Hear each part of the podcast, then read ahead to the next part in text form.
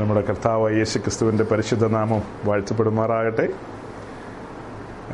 ചില നാളുകൾക്ക് ശേഷം, എനിക്ക് തോന്നുന്നു ഒരു മാസത്തിന് ശേഷം അല്ലേ, കഴിഞ്ഞ മാസം ഡിസംബർ മാസം ആദ്യമാണെന്ന് തോന്നുന്നു, നമ്മൾ ഇവിടെ ഇങ്ങനെ ഒരുമിച്ച് കൂടി. അത് ഞായറാഴ്ചയാണോ? ഞായറാഴ്ച ദിവസം ഒരുമിച്ച് കൂടി. അതിനുശേഷം ഇങ്ങനെ ഈ വർഷത്തിൻ്റെ, പുതിയ വർഷത്തിൻ്റെ ആരംഭ മാസത്തിൽ തന്നെ കൂട്ടായ്മ ആചരിക്കുവാൻ കർത്താവ് സഹായിച്ചു. ഇന്ന് നമ്മുടെ നടുവിൽ ഖത്തറുകാരൊക്കെ ഉണ്ട്. അപ്പോൾ അങ്ങനെ നമ്മളുടെ ഈ തവണത്തെ ഈ കൂടിവരവിൻ്റെ പിന്നിലൊരു ഉദ്ദേശമുണ്ട്. നമ്മുടെ സഹോദരങ്ങൾ ചിലർ കർത്താവിനെ ജലത്തിൽ സാക്ഷിക്കുവാൻ അഥവാ വിശ്വാസ സ്നാനത്തിന് വേണ്ടി തയ്യാറെടുക്കുന്നു. ആ കാരണത്താൽ നാം ഇങ്ങനെ ഒരുമിച്ച് കൂടുന്നത്. ഇന്ന് പകലും നാളെയും നമ്മളിങ്ങനെ ഒരുമിച്ച് കൂടും. നാളെ നമ്മുടെ പല സഹോദരങ്ങളും പല സ്ഥലങ്ങളിൽ നിന്നും കടന്നു വരുന്നുണ്ട്. പിന്നെ ചില ദൈവദാസന്മാരും അല്ലേ, ബിജു പാസ്റ്റർ വരാൻ സാധ്യതയുണ്ടോ? അപ്പോൾ അങ്ങനെ പല ദൈവദാസന്മാരും നാളെ ഒരുമിച്ചുണ്ടാകും. നാളെ പകൽ നമ്മൾ ദൈവവചനത്തിന് മുമ്പാകെ ഇരിക്കാം. ഉച്ച കഴിഞ്ഞ് താമസിക്കാതെ തന്നെ സ്നാനത്തിന് വേണ്ടി കടന്നു പോവാം. ഇത് ഈ പറയുന്നതൊക്കെ കർത്താവിൻ്റെ വരവ് താമസമെങ്കിലാണ്. കർത്താവിൻ്റെ വരവ് താമസമെങ്കിൽ മാത്രം. ഇല്ലെങ്കിൽ ഇന്ന് സന്ധ്യയ്ക്കോ പകലോ എപ്പോഴെങ്കിലും കാഹളം ധ്വനിച്ചാൽ നിങ്ങൾ രക്ഷിക്കപ്പെട്ടവരാണെങ്കിൽ നിങ്ങൾ എടുക്കപ്പെടും. രക്ഷിക്കപ്പെട്ടിട്ടില്ലെങ്കിൽ ഇവിടെ ഇരിക്കും മഞ്ചി. രക്ഷിക്കപ്പെട്ടിട്ടില്ലെങ്കിൽ എടുക്കപ്പെടും എന്നുള്ള കാര്യത്തിൽ ഞങ്ങളുടെ കയ്യിൽ ഒരു ഗ്യാരണ്ടിയില്ല. ഈ പുസ്തകപ്രകാരം അത് ബുദ്ധിമുട്ടുള്ള കാര്യമാണ്. അപ്പോൾ നിങ്ങൾ രക്ഷിക്കപ്പെട്ടവരാണ്, സ്നാനപ്പെടാൻ നല്ല മനസ്സോടുകൂടി ആഗ്രഹിച്ചു. അതിനൊരു സാവകാശം, മാനുഷികമായ പരിമിതികൾ നമുക്കുള്ളത് കൊണ്ട് നാളത്തേക്കാണത് വെച്ചത്.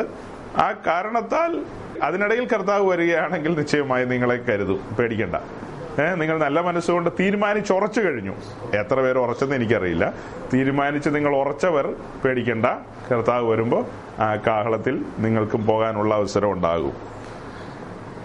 അപ്പോൾ സ്നാനത്തെക്കുറിച്ചുള്ള ചില ഗൗരവമായ കാര്യങ്ങളും നാളെ പറയാനായിട്ടാണ് കൂടുതൽ ആഗ്രഹിക്കുന്നത്. ചില കാര്യങ്ങൾ ഉച്ച കഴിഞ്ഞും നമുക്ക് ചിന്തിക്കാം. ഇപ്പോൾ അല്പമായി പൊതുവിലുള്ള ചില കാര്യങ്ങൾ നമ്മൾ മനസ്സിലാക്കണം. ആ കാര്യങ്ങൾ മനസ്സിലാക്കിയിട്ട് വേണം സ്നാനത്തിലേക്ക് കടന്നു പോകാനായിട്ട്. അത് കർത്താവ് നമ്മുടെ ജീവിതത്തിൽ ചെയ്ത വൻകാര്യങ്ങളെയാണ് അല്പം മനസ്സിലാക്കേണ്ടത്. ഈ കാലഘട്ടത്തിൽ അനേകായിരങ്ങൾ സ്നാനപ്പെടുന്നുണ്ട്. സ്നാനത്തിൻ്റെ ഗൗരവം മനസ്സിലാക്കാതെ, രക്ഷയെന്തെന്ന് മനസ്സിലാക്കാതെ, ക്രിസ്തു ആരെന്ന് മനസ്സിലാക്കാതെ, ദൈവരാജ്യത്തെക്കുറിച്ച് ഒരു കേൾവി പോലും ഇല്ലാതെയാണ് സാധുക്കളായ മനുഷ്യരെ പിടിച്ച് വെള്ളത്തിലിറക്കുന്നത്. അവരൊന്നും കേട്ടിട്ടില്ല. ഈ അടുത്ത കാലത്ത് ഞാനൊരു സഹോദരനെ പരിചയപ്പെട്ടു. ആകസ്മികമായി അദ്ദേഹത്തെ കാണുവാനിടയായി. ഒരു മധ്യവയസ്കനായ സഹോദരൻ. അദ്ദേഹം ഒരു സ്ഥലത്ത് ഇങ്ങനെ കടന്നു പോയപ്പോൾ അവിടെ ഇങ്ങനൊരു പ്രാർത്ഥന നടക്കുന്നത് കേട്ടു. ആ പ്രാർത്ഥനയിൽ കത്തോലിക്ക ബാക്ക്ഗ്രൗണ്ടിൽ നിന്ന് വന്ന കേരളത്തിലെ പ്രശസ്തനായ ഒരു ധ്യാനഗുരുവായ ഒരാൾ, അദ്ദേഹമാണ് ഈ ക്ലാസ്സോ മീറ്റിങ്ങോ ഒക്കെ നടത്തിക്കൊണ്ടിരിക്കുന്നത്. അപ്പോൾ അദ്ദേഹത്തിൻ്റെ പ്രസംഗത്തിൻ്റെ ഒടുവിൽ പറഞ്ഞു, നാളെ ഇവിടെ സ്നാനമുണ്ട്, താല്പര്യമുള്ളവരൊക്കെ തുണിയായിട്ട് പോരെയെന്ന് പറഞ്ഞു. നാളെ ഇവിടെ സ്നാനമുണ്ട്, താല്പര്യമുള്ളവരൊക്കെ എന്ന് പറഞ്ഞാൽ വെള്ളത്തിലിറങ്ങിയിട്ട് കയറുമ്പോൾ നനഞ്ഞു കഴിഞ്ഞാൽ മാറാനുള്ള തുണി, അതായിരിക്കും ഉദ്ദേശിച്ചത്. അപ്പോൾ തുണിയായിട്ട് പോരെയെന്ന് പറഞ്ഞു. ഈ ഇദ്ദേഹത്തിന് ഒരു തോന്നൽ. ഇദ്ദേഹത്തിന് അവിടെ 3-4 ദിവസമായിട്ട് മീറ്റിങ്ങുകളൊക്കെ ഉണ്ടെങ്കിൽ ഇദ്ദേഹം അന്നേരം പോയിട്ടേ ഉള്ളൂ. ഇദ്ദേഹം ഒന്നും കേട്ടിട്ടില്ല, കാര്യങ്ങളൊന്നും മനസ്സിലാക്കിയിട്ടുമില്ല, സ്നാനം എന്താണെന്നൊന്നും മനസ്സിലാക്കിയിട്ടില്ല. അപ്പോൾ പിറ്റേ ദിവസം ഇദ്ദേഹം തുണിയായിട്ട് ചെയ്യുന്നു, ഇദ്ദേഹവും സ്നാനപ്പെട്ടു. അത് വളരെ അഭിമാനത്തോടെ എന്നോട് പറഞ്ഞു അദ്ദേഹം സ്നാനപ്പെട്ടെന്ന്. അപ്പം ഞാൻ ചോദിച്ചു, സ്നാനത്തിൻ്റെ ക്ലാസ് അവിടെ എപ്പോഴെങ്കിലും എടുത്തോ? സ്നാനം എന്താണ്? അങ്ങനെ ഇല്ല, ഒന്നുമില്ല, സ്നാനത്തിന് പോരാനാണ് പറഞ്ഞ് ഞങ്ങൾ സ്നാനപ്പെട്ടു. സ്നാനം എന്താണെന്നോ രക്ഷ എന്താണെന്നോ ഇത്യാദി കാര്യങ്ങളൊന്നും പറഞ്ഞില്ല. അദ്ദേഹം പറഞ്ഞത് മുഴുവൻ കത്തോലിക്ക സഭ ശരിയല്ലെന്ന് പറഞ്ഞു. കത്തോലിക്ക സഭയുടെ പരാജയങ്ങൾ, കത്തോലിക്ക സഭയിലെ ന്യൂനതകൾ അതെല്ലാം പറഞ്ഞു കേൾപ്പിച്ചിട്ട് വേദോസപ്രകാരം ഇതല്ലല്ലോ ശരിയായ സഭ. അപ്പോൾ അതുകൊണ്ട് നമുക്ക് ഈ ഒരു പുതിയ പരിപാടിക്ക് ഇങ്ങനെ ഇറങ്ങിത്തിരിക്കാമെന്ന് പറഞ്ഞു. ഇദ്ദേഹം അത് കേട്ട് ചാടി ഇറങ്ങി. ആ സ്നാനം സ്നാനമായിട്ട് കൂട്ടാൻ പറ്റുമോ? അതെങ്ങനെ സ്നാനമാവും? ഇദ്ദേഹം ചുമ്മാ അവിടെ ചെന്നു, അവിടെ അവർ അനൗൺസ് ചെയ്തു നാളെ വന്ന് വരുന്നവരെല്ലാം വെള്ളത്തിലിറക്കുമെന്ന്. അപ്പോൾ ആരെല്ലാം വന്നു, എല്ലാവരെയും ഇങ്ങനെ കോഴിയെ മുക്കി പൊക്കി വിടുന്നത് പോലെ ആ മനുഷ്യൻ വെള്ളത്തിൽ നിന്നിട്ട് വരുന്നവരെ ഇങ്ങനെ ഒരു മുക്ക് കയറ്റി വിട്ടു. അങ്ങനെ അവരെല്ലാം കരയ്ക്ക് കയറി വന്നു. ഇന്ന് അവർ ഏതാണ്ട് പോലെ ജീവിക്കുന്നു. ഒരു വല്ലാത്ത ജീവിതമാണ് ഇന്ന് അവരൊക്കെ നയിക്കുന്നത്. അപ്പോൾ ഒരു കൃത്യതയില്ലാത്ത ക്രിസ്തീയ ജീവിതം നയിക്കുന്ന മനുഷ്യർ. അതിൻ്റെ എല്ലാം കാരണം എന്താ? ശരിയായ കാര്യം ധരിപ്പിച്ചോ? ശരിയായ കാര്യം ധരിപ്പിച്ചില്ല, പറയാനുള്ളത് പറഞ്ഞു കൊടുത്തില്ല, അല്ലെങ്കിൽ നിരന്തരമായ അവർ വചനം കേട്ടുകൊണ്ടിരിക്കുകയായിരുന്നെങ്കിലും ശരിയാണ്. ഇതൊന്നും കേൾക്കാൻ അവസരമില്ലാത്ത ആൾക്കാരെ വെറുതെ പിടിച്ച് അവരുടെ സംഘത്തിൽ ചേർത്തു എന്ന് മാത്രം പറയാം. അതാണ് സംഭവിച്ചത്. അപ്പം അതുകൊണ്ട് ചില കാര്യങ്ങൾ നമുക്ക് പൊതുവിൽ മനസ്സിലാക്കേണ്ടതുണ്ട്. അതെല്ലാം പറഞ്ഞ് മുൻപോട്ട് പോയി നാളെയും ചില കാര്യങ്ങൾ പറയാം. നമ്മുടെ നടുവിൽ ദൈവദാസന്മാർ വരുന്ന കാര്യം ഞാൻ പറഞ്ഞല്ലോ. അവർക്കും നമുക്ക് സാവകാശങ്ങളെ കൊടുക്കണം. അല്പം അവരും ദൈവവചനത്തിൽ നിന്ന് നമ്മളോട് സംസാരിക്കട്ടെ. കേൾക്കാൻ നമ്മൾ തയ്യാറായിട്ടിരിക്കാം. ഇന്ന് പകൽ നമുക്ക് യോഹന്നാന്റെ സുവിശേഷം 8-ാം അധ്യായത്തിന്റെ 31-32 വായിച്ചുകൊണ്ട് മുൻപോട്ട് പോകാം. യോഹന്നാന്റെ സുവിശേഷം 8-ാം അധ്യായം അതിന്റെ 31-32 വാക്യങ്ങൾ. വളരെ പരിചിതമായ വാക്യങ്ങളാണ്. കാലങ്ങളായി നമ്മൾ കേട്ടുകൊണ്ടിരിക്കുന്ന, കേട്ടിട്ടുള്ളതുമായ വാക്യങ്ങളാണ് ഈ വാക്യങ്ങൾ. തന്നെ വിശ്വസിച്ച യഹൂദന്മാരോട് യേശു എന്റെ വചനത്തിൽ നിലനിൽക്കുന്നുവെങ്കിലും നിങ്ങൾ വാസ്തവമായി എന്റെ ശിഷ്യന്മാരായി സത്യം അറിയുകയും സത്യം നിങ്ങളെ സ്വതന്ത്രരാക്കുകയും ചെയ്യുമെന്ന് പറഞ്ഞു. യേശുക്രിസ്തു തന്നിൽ വിശ്വസിച്ച യഹൂദന്മാരോട്, തന്റെ പ്രഭാഷണം കേട്ട്, തന്റെ ഭാഷണം കേട്ട് തന്നിൽ വിശ്വസിച്ച് മുൻപോട്ട് വന്ന യഹൂദന്മാരോട് പറയുകയാണ്. എന്താ പറഞ്ഞത്? സത്യം നിങ്ങൾ അറിയുകയും ആ സത്യം നിങ്ങൾ എന്ത് ചെയ്യും? സ്വതന്ത്രരാക്കും. അങ്ങനെ സ്വതന്ത്രരാക്കിയാൽ ആ സ്വാതന്ത്ര്യത്തിലേക്ക് നിങ്ങളെ കൊണ്ടുവന്ന വചനത്തിൽ നിങ്ങൾ നിലനിൽക്കുകയാണെങ്കിൽ നിങ്ങൾ വാസ്തവമായി എൻ്റെ ശിഷ്യന്മാരായി. അപ്പൊ യേശുക്രിസ്തുവിന്റെ കാര്യപരിപാടി എന്ന് പറയുന്നത് ശിഷ്യന്മാരെ വാർത്തെടുക്കുക എന്നുള്ള ഉദ്ദേശമാണ് തന്റെ ഉള്ളിലിരിക്കുന്നത്. അങ്ങനെ ഒരു സൂചന യോഹന്നാന്റെ സുവിശേഷത്തിൽ മാത്രം അവിടെ അത്രയും പറഞ്ഞത്. എന്നാൽ അത് കഴിഞ്ഞ് ഈ ശിഷ്യത്വത്തെ കുറിച്ചൊക്കെയുള്ള ഗൗരവമായ ആ ഒരു ബോധ്യം, ശിഷ്യത്വത്തെ കുറിച്ച് ഈ പറഞ്ഞു വെച്ചിരിക്കുന്ന എല്ലാ സുവിശേഷത്തില്, എന്നാൽ അത് കർത്താവ് അങ്ങ് അനൗൺസ് ചെയ്യുന്നത് നമുക്കറിയാം. കർത്താവിന്റെ സ്വർഗാരോഹണത്തിന് തൊട്ട് മുമ്പാണ് നിങ്ങൾ ഭൂലോകത്തിലൊക്കെയും പോയി എന്ത് ചെയ്യണം? സുവിശേഷം അറിയിക്കണം. സകല സൃഷ്ടികളോടും സുവിശേഷം അറിയിക്കണം. അറിയിച്ചവരെ പിന്നെ പിതാവിന്റെയും പുത്രന്റെയും പരിശുദ്ധാത്മാവിന്റെയും നാമത്തിൽ നിമഞ്ജന സ്നാനം കൊടുക്കണം അവർക്ക്. അങ്ങനെ അവരെ സ്നാനപ്പെടുത്തി ദൈവരാജ്യത്തിന്റെ ഭാഗമാക്കി അവരെ യോഗ്യരാക്കി മുൻപോട്ട് കൊണ്ടുപോകണം. അങ്ങനെ സ്നാനപ്പെട്ടാലും അവസാനിക്കുന്നില്ല, അവരെ പിന്നീട് ക്രിസ്തുവിൽ തികഞ്ഞവരാക്കി തീർക്കുക എന്ന ഒരു ദൗത്യവും കൂടെ അവിടെ വെച്ചിരിക്കുകയാണ്. അപ്പൊ ആദ്യപടി എന്ന് പറയുന്നത് സുവിശേഷം പ്രഘോഷിക്കുക. ആ കേട്ട സുവിശേഷ പ്രകാരം രംഗത്ത് വരുന്ന ആളുകളെ പിതാവിന്റെയും പുത്രന്റെയും പരിശുദ്ധാത്മാവിന്റെയും നാമത്തിൽ എന്ത് ചെയ്യണം? മാമോദീസ കൊടുക്കണം. മാമോദീസ എന്ന് പറയുന്നത് ഒരുവന്റെ ജീവിതത്തിൽ ഒരിക്കൽ മാത്രമേ ഉള്ളൂ. അത് എല്ലാ ദിവസവും ഉള്ളതല്ല. ഒരുവന്റെ ജീവിതത്തിൽ ഒരിക്കൽ മാത്രമാണ് മാമോദീസ. പക്ഷേ അതിനു മുമ്പ് ഒരു കാര്യം നടക്കണം. എന്താ നടക്കേണ്ടത്? അവൻ സുവിശേഷം കേൾക്കണം. ആ കേൾക്കുന്ന സുവിശേഷം അവനിൽ ചലനം ഉണ്ടാക്കണം, രൂപാന്തരം വരുത്തണം. ചില കാര്യങ്ങൾ അതിലൂടെ നടക്കണം. അതാണ് നമുക്ക് പറഞ്ഞു വരേണ്ടത്. അപ്പൊ അങ്ങനെയെല്ലാം സംഭവിച്ചു കഴിഞ്ഞിട്ട് സ്നാനത്തിലേക്ക് നയിക്കണം. സ്നാനപ്പെട്ട് കഴിയുമ്പോൾ നിങ്ങൾ സാധാരണ, നിങ്ങളെല്ലാവരും സ്നാനമൊന്നും കണ്ടിട്ടില്ലായിരിക്കാം, കണ്ടവരും ഉണ്ട് ഇതിനകത്ത്. അപ്പോൾ സ്നാനപ്പെടുന്ന സമയത്ത് സാധാരണ കണ്ടിട്ടുണ്ട്, സ്നാനം നടത്തുന്ന ശുശ്രൂഷകൻ വെള്ളത്തിൽ നിന്നുകൊണ്ട് സ്നാനപ്പെടാനുള്ള വ്യക്തിയെ ക്ഷണിക്കുകയാണ്, താഴെ നിന്നുകൊണ്ട് മോസ്റ്റ് വെൽക്കം, പ്ലീസ് കടന്നു വന്നാട്ടെ. അങ്ങനെയല്ലേ? ബ്രദർ അല്ലെ സഹോദരി, ഇറങ്ങി വാ, കൈ കൊടുത്തിങ്ങ് ഇറക്കിക്കൊണ്ട് വരിക. അങ്ങനെ സ്നാനത്തിലേക്ക് എന്ന് പറഞ്ഞാൽ ആ ശുശ്രൂഷകർ അവരെ സുവിശേഷം അറിയിച്ചിട്ടുണ്ടാകും. സുവിശേഷം അറിയിച്ച അവർ തന്നെ അവരെ നയിക്കുകയാണ് എങ്ങോട്ട്? സ്നാനത്തിലേക്ക്. സ്നാനപ്പെട്ട് അവസാനിക്കുന്നില്ല. സ്നാനപ്പെട്ട് കഴിഞ്ഞിട്ട് ആ ദൈവദാസൻ ആ വ്യക്തിയുടെ തലയിൽ കൈവച്ചിട്ട് പറയും, മരണപര്യന്തം വിശ്വസ്തനായിരിക്കുക. അങ്ങനെ വിശ്വസ്തനായിരുന്നു കഴിഞ്ഞാൽ, അല്ലെ വിശ്വസ്തയായിരുന്നു കഴിഞ്ഞാൽ, കർത്താവ് വാഗ്ദത്തം ചെയ്ത കിരീടങ്ങളുണ്ട്, ഈ കിരീടങ്ങളൊക്കെ നിങ്ങൾക്ക് പ്രാപിക്കാൻ കഴിയുന്നതാണ് എന്നൊരു സൂചന കൊടുക്കുകയാണ്. അപ്പൊ അവരോട് പറയാണ്, അല്ലെങ്കിൽ അവളോട് പറയാണ്, എന്താ പറയുന്നത്? മരണപര്യന്തം നീ എന്ത് ചെയ്യുക? വിശ്വസ്തനായിരിക്കുക. അത് അവരുടെ ഉത്തരവാദിത്വം.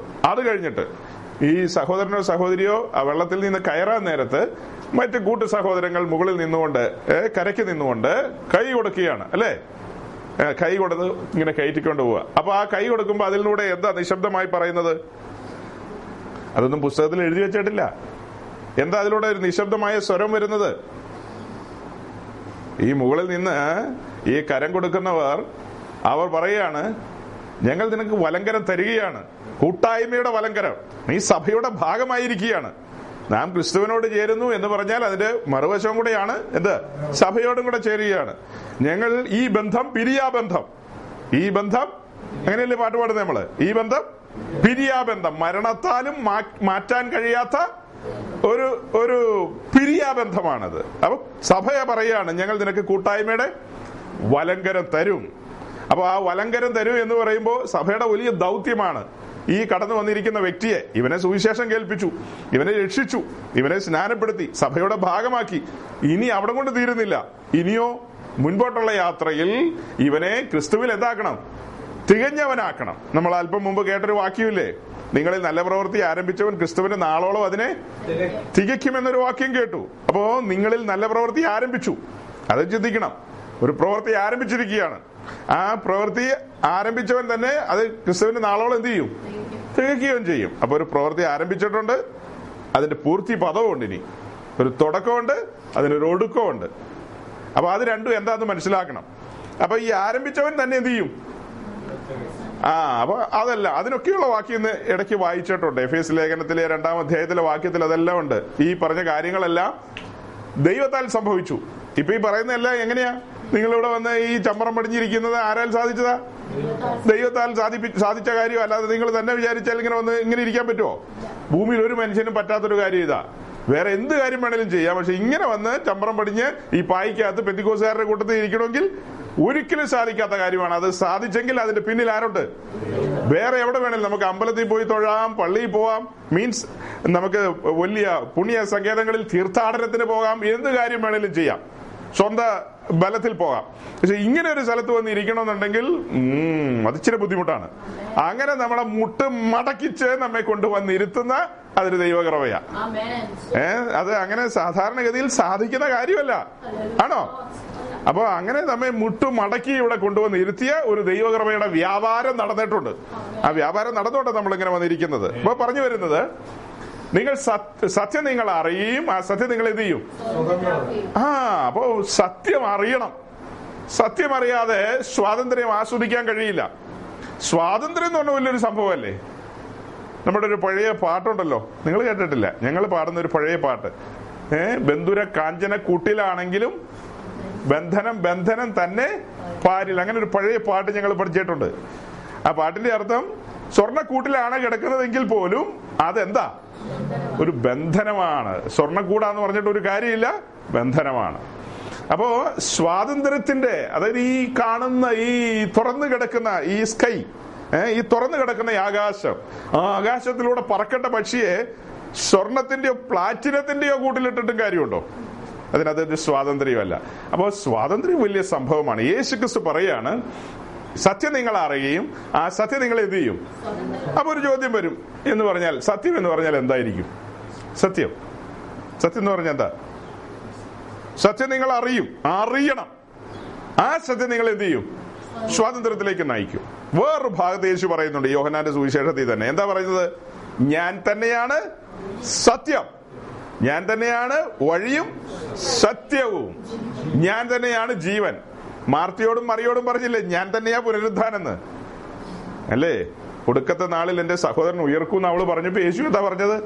ഞാൻ തന്നെയാ പുനരുദ്ധാനെന്നാ പറഞ്ഞത്. ഞാൻ തന്നെയാണ് ജീവൻ, നിത്യജീവൻ, ഞാൻ തന്നെയാണ് ജീവൻ, ഞാൻ തന്നെയാണ് വഴി. അപ്പൊ സത്യം എന്ന് പറഞ്ഞാൽ ക്രിസ്തു എന്ന് നമുക്ക് പറയാം. മറ്റൊരു ഭാഷയെ പറഞ്ഞാൽ, സത്യം എന്ന് പറഞ്ഞാൽ സുവിശേഷം. സുവിശേഷം എന്ന് പറഞ്ഞാൽ എന്താ?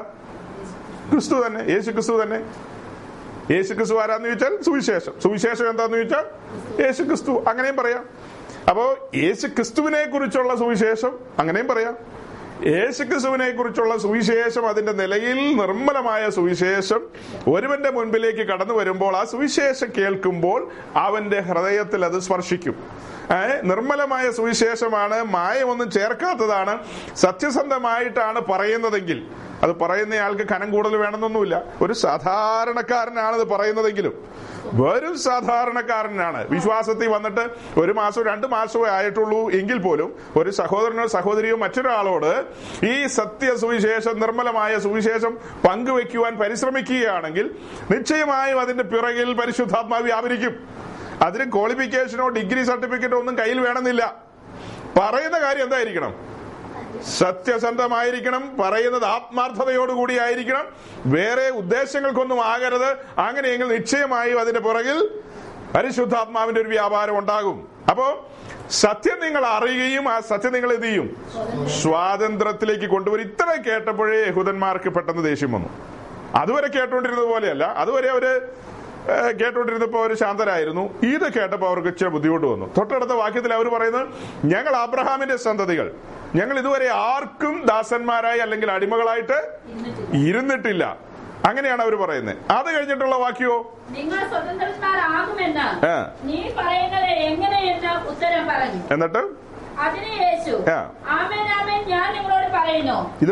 വാക്യം അല്ലേ? 34-ാം വാക്യം. യേശു അതിന് യേശു ഞാൻ നിങ്ങളോട് പറയുന്നു, പാപം ചെയ്യുന്നവനെല്ലാം പാപത്തിന്റെ ദാസനാകുന്നു. ദാസൻ എന്നേക്കും വീട്ടിൽ വസിക്കുന്നില്ല, പുത്രനോ എന്നേക്കും വസിക്കുന്നു. പുത്രൻ നിങ്ങൾക്ക് സ്വാതന്ത്ര്യം വരുത്തിയാൽ നിങ്ങൾ സാക്ഷാൽ സ്വതന്ത്രർ ആകും. പുത്രൻ നിങ്ങൾക്ക് സ്വാതന്ത്ര്യം വരുത്തിയാൽ നിങ്ങൾ സാക്ഷാൽ സ്വതന്ത്രരാകും. അപ്പൊ പുത്രൻ നിങ്ങൾക്ക് സ്വാതന്ത്ര്യം വരുത്തണം. അങ്ങനെ വരുത്തിയാൽ മാത്രമേ നിങ്ങൾ സ്വതന്ത്രരാകത്തുള്ളൂ. മുകളിൽ വായിച്ച ഭാഗം പെട്ടെന്ന് ആളുകൾക്ക് മനസ്സിലാകില്ല, യഹൂദന്മാർക്ക് പെട്ടെന്ന് മനസ്സിലാകില്ല. ദാസനും അടിമ എന്നൊക്കെയുള്ള കഥ പറഞ്ഞു വന്നു കഴിഞ്ഞപ്പോൾ പെട്ടെന്ന് യേശു പറയാണ്, പാപം ചെയ്യുന്നവനെല്ലാം പാപത്തിന്റെ ദാസന്മാർ, അല്ലെങ്കിൽ ദാസൻ എന്നുള്ളത് മലയാളത്തിലാ ശരിക്കും അതിന്റെ ഒറിജിനൽ വാക്ക്. പാപം ചെയ്യുന്നവനെല്ലാം പാപത്തിന്റെ അടിമ, അടിമ എന്നാണ്, സ്ലേവ് എന്നുള്ള അർത്ഥമാണ് വരുന്നത്. പാപം ചെയ്യുന്നവനെല്ലാം പാപത്തിന്റെ അടിമയാണ്. അപ്പൊ ഇവിടെ ഒരു വലിയ വിഷയം വന്നു. ഈ മുകളിൽ 31-32 വാക്യങ്ങൾ വായിച്ചതിൽ നിന്ന് അതിന്റെ ഒരു കാര്യമായ വിശദീകരണം കർത്താവ് കൊടുക്കുകയാണ്. നിങ്ങൾ എന്തിൽ നിന്ന് സ്വാതന്ത്ര്യം പ്രാപിക്കണമെന്ന് ഞാൻ ആഗ്രഹിക്കുന്നു എന്ന് ചോദിച്ചാൽ അത് ഇതാണ് ഉത്തരം. എന്താ ഉത്തരം? നിങ്ങൾ പാപത്തിന്റെ ദാസന്മാരാണ്. അപ്പൊ അവര് പറയുന്നത്, ഞങ്ങൾ ഇന്നുവരെ ആർക്കും ദാസന്മാരായിരുന്നിട്ടില്ല, ഞങ്ങൾ അബ്രഹാമിന്റെ മക്കൾ. ഊറ്റം കൊള്ളുകയാണ്, ഞങ്ങൾ അബ്രഹാമിന്റെ മക്കളാണ്. നമ്മുടെ നാട്ടിലും കാര്യങ്ങൾ പറയുമ്പോൾ ആൾക്കാർ ഊറ്റം കൊള്ളാറില്ലേ? അന്ത്യോക്കിയാണ് കട്ടായം, അങ്ങനെയൊക്കെ ഇവിടെ കേട്ടിട്ടുണ്ട് ഈ നാട്ടില്. ഇവിടെ പരിമലയാണ് കട്ടായ. പക്ഷെ ഞങ്ങളുടെ ആ ഭാഗത്തേക്ക് വടക്കൻ തിരുവിതാംകൂറിലേക്ക് വന്നു കഴിഞ്ഞാൽ അവിടെയൊക്കെ അന്ത്യോക്കിയാണ് കട്ടായം. ശരിയാക്കി കളയുന്നാ പറഞ്ഞതിന്റെ അർത്ഥം, ബാക്കി വെച്ചേക്കില്ലെന്ന്, അതിനെ തൊട്ട് കളിക്കാൻ പറ്റരുത്. അപ്പോ ഇവരെല്ലാം പറയുന്നത് ഞങ്ങൾക്ക് ഒത്തിരി പിതാക്കന്മാരുണ്ട്, ഞങ്ങൾക്ക് അങ്ങനെയുണ്ട് ഇങ്ങനെയുണ്ടെന്നുള്ള ഊറ്റം കൊള്ളലുകളാണ്. പക്ഷേ യേശു ക്രിസ്തു വളരെ വ്യക്തമായി പറയാണ്, നിങ്ങൾ പാപത്തിന്റെ ദാസന്മാരാണ്, നിങ്ങൾ പാപത്തിന് അടിമകളാണ്, നിങ്ങൾക്ക് സ്വാതന്ത്ര്യമില്ല. നിങ്ങൾ സ്വാതന്ത്ര്യം ആസ്വദിക്കുന്നുണ്ടോ? ഈ ചോദ്യം ഇപ്പൊ ഇവിടെ ഇരിക്കുന്നവരെല്ലാം സ്വാതന്ത്ര്യം പ്രാപിച്ചവരായതുകൊണ്ട് അങ്ങനെ നിങ്ങളോട് ചോദിക്കാൻ പറ്റില്ല. എന്നാൽ ഇവിടെ ഒരു വലിയ കൂട്ടം ഉണ്ടായിരുന്നു എന്ന് വിചാരിക്കുക, ചുറ്റുപാടുമുള്ള ആളുകളെല്ലാം ഇവിടെ ഉണ്ടായിരുന്നു എങ്കിൽ അവരോട് ചോദിക്കുകയാണെന്ന് വിചാരിക്കുകയെന്ന്, വാസ്തവമായി നിങ്ങൾ സ്വാതന്ത്ര്യം ആസ്വദിക്കുന്നുണ്ടോ? എന്ത് സ്വാതന്ത്ര്യം? ആത്മീക സ്വാതന്ത്ര്യം. ആത്മീകമായൊരു സ്വാതന്ത്ര്യം നിങ്ങൾ ആസ്വദിക്കുന്നുണ്ടോ, നിങ്ങൾ അനുഭവിക്കുന്നുണ്ടോ എന്ന് ചോദിച്ചു കഴിഞ്ഞാൽ എല്ലാവർക്കും ഉത്തരം ഉണ്ടാവില്ല. അല്ല, ഞങ്ങൾ ഇന്ന കൂട്ടായ്മക്കാരാണ്, ഇന്ന സഭക്കാരാണ്, ഇന്ന കാലം മുതലേ ഞങ്ങളുടെ പിതാക്കന്മാരാൽ ഇങ്ങനെ പോകുന്നു എന്നൊക്കെ പറഞ്ഞാലും ആത്മാവായ ദൈവവുമായി നിങ്ങൾ ആത്മാവിൽ ബന്ധപ്പെടുന്നുണ്ടോ? അതിനിടയിൽ ഒരു തടസ്സമുണ്ടോ? അതിനിടയിലുള്ള തടസ്സത്തിന്റെ പേരാ പാപം. പാപത്തിന് നിങ്ങൾ അടിമകളാണെങ്കിൽ ഒരിക്കലും നിങ്ങൾക്ക് ആത്മാവായ ദൈവവുമായിട്ട് ഒരു സംസർഗം പറ്റത്തില്ല. പറ്റുമോ? ആത്മാവായ ദൈവവുമായിട്ട് സംസർഗമോ ബന്ധമോ പറ്റത്തില്ല. ഇപ്പൊ ഇവിടെ ഇത് വായിക്കുമ്പോൾ വേറെ ഭാഗങ്ങളുണ്ട്. റോമാലേഖനമൊക്കെ വായിച്ച് നമ്മൾ പഠിക്കുമ്പോൾ, ഞാൻ കഴിഞ്ഞ ദിവസം ഷൈജുവിനൊരു SMS അയച്ചു അല്ലേ?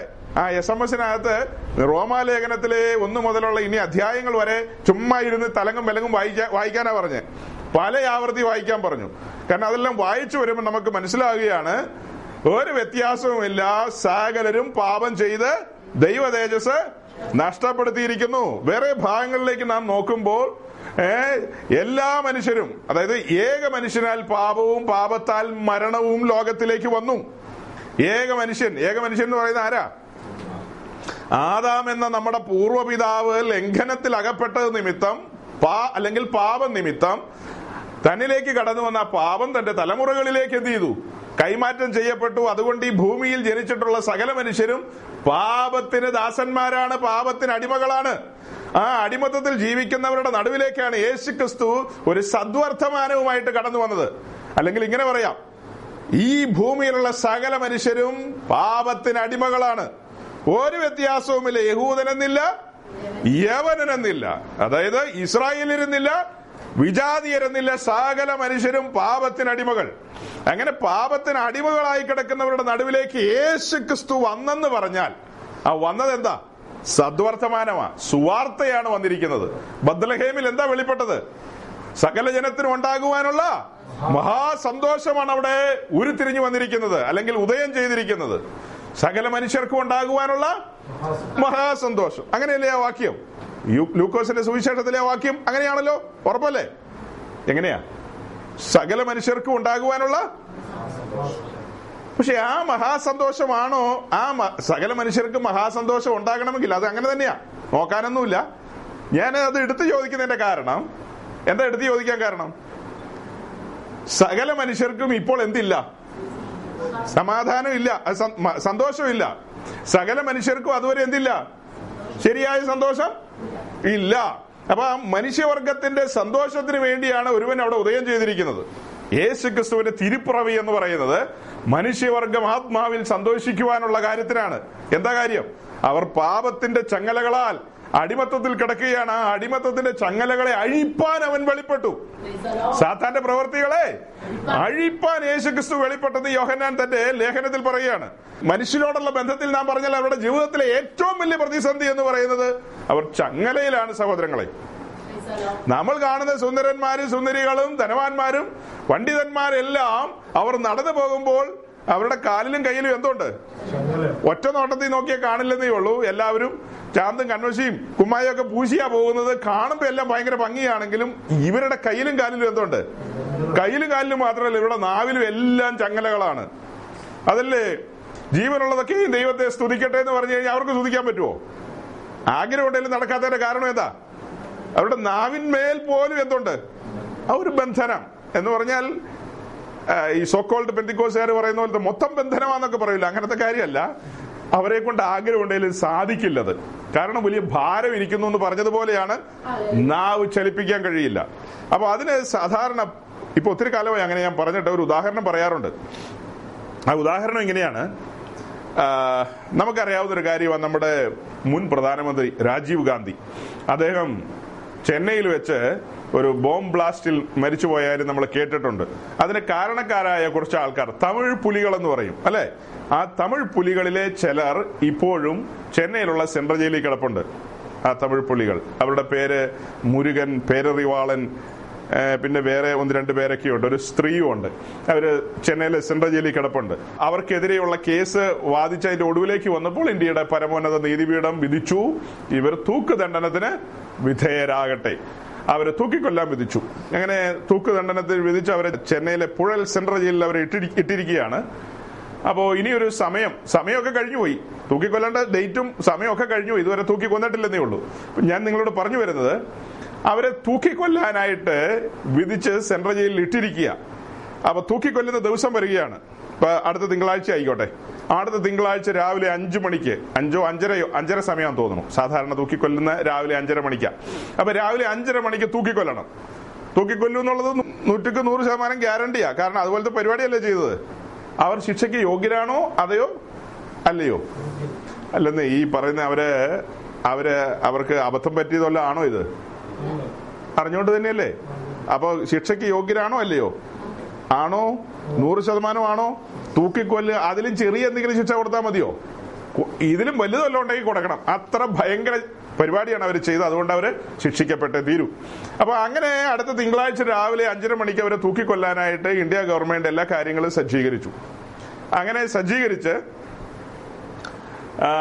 രാത്രി ഒരു 12 മണി സമയമാകുമ്പോൾ ഡൽഹിയിൽ നിന്ന് ഇന്ത്യയുടെ സുപ്രീം കമാൻഡർ, ഇന്ത്യയുടെ പ്രസിഡന്റ് അവിടെ നിന്ന് ഇദ്ദേഹം ഒരു ദയാഹർജി കൊടുത്തിട്ടുണ്ടായിരുന്നു.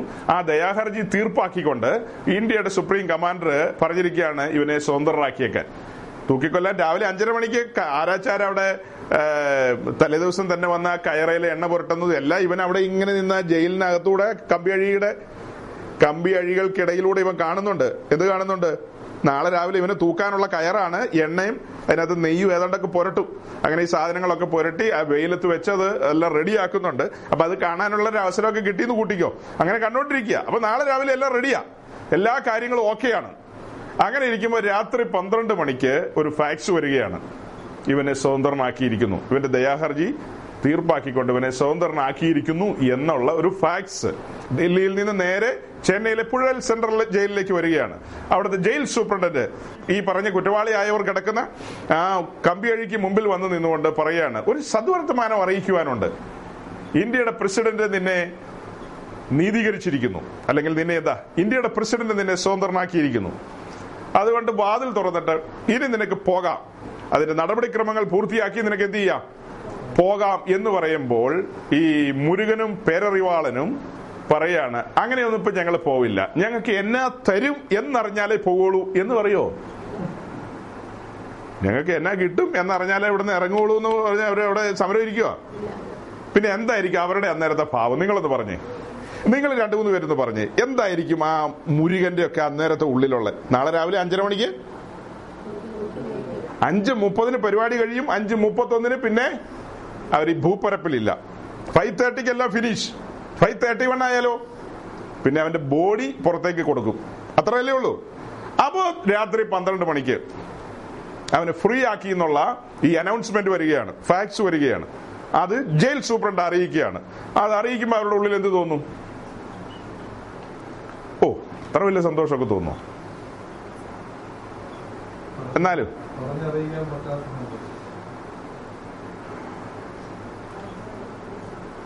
അങ്ങനെയായിരുന്നു ഈ മലയാളക്കരയിൽ ഒരു കാലത്ത് സുവിശേഷം പ്രസംഗിച്ച് ആ സുവിശേഷം കേട്ട് രംഗത്ത് വന്ന ആളുകളെല്ലാം.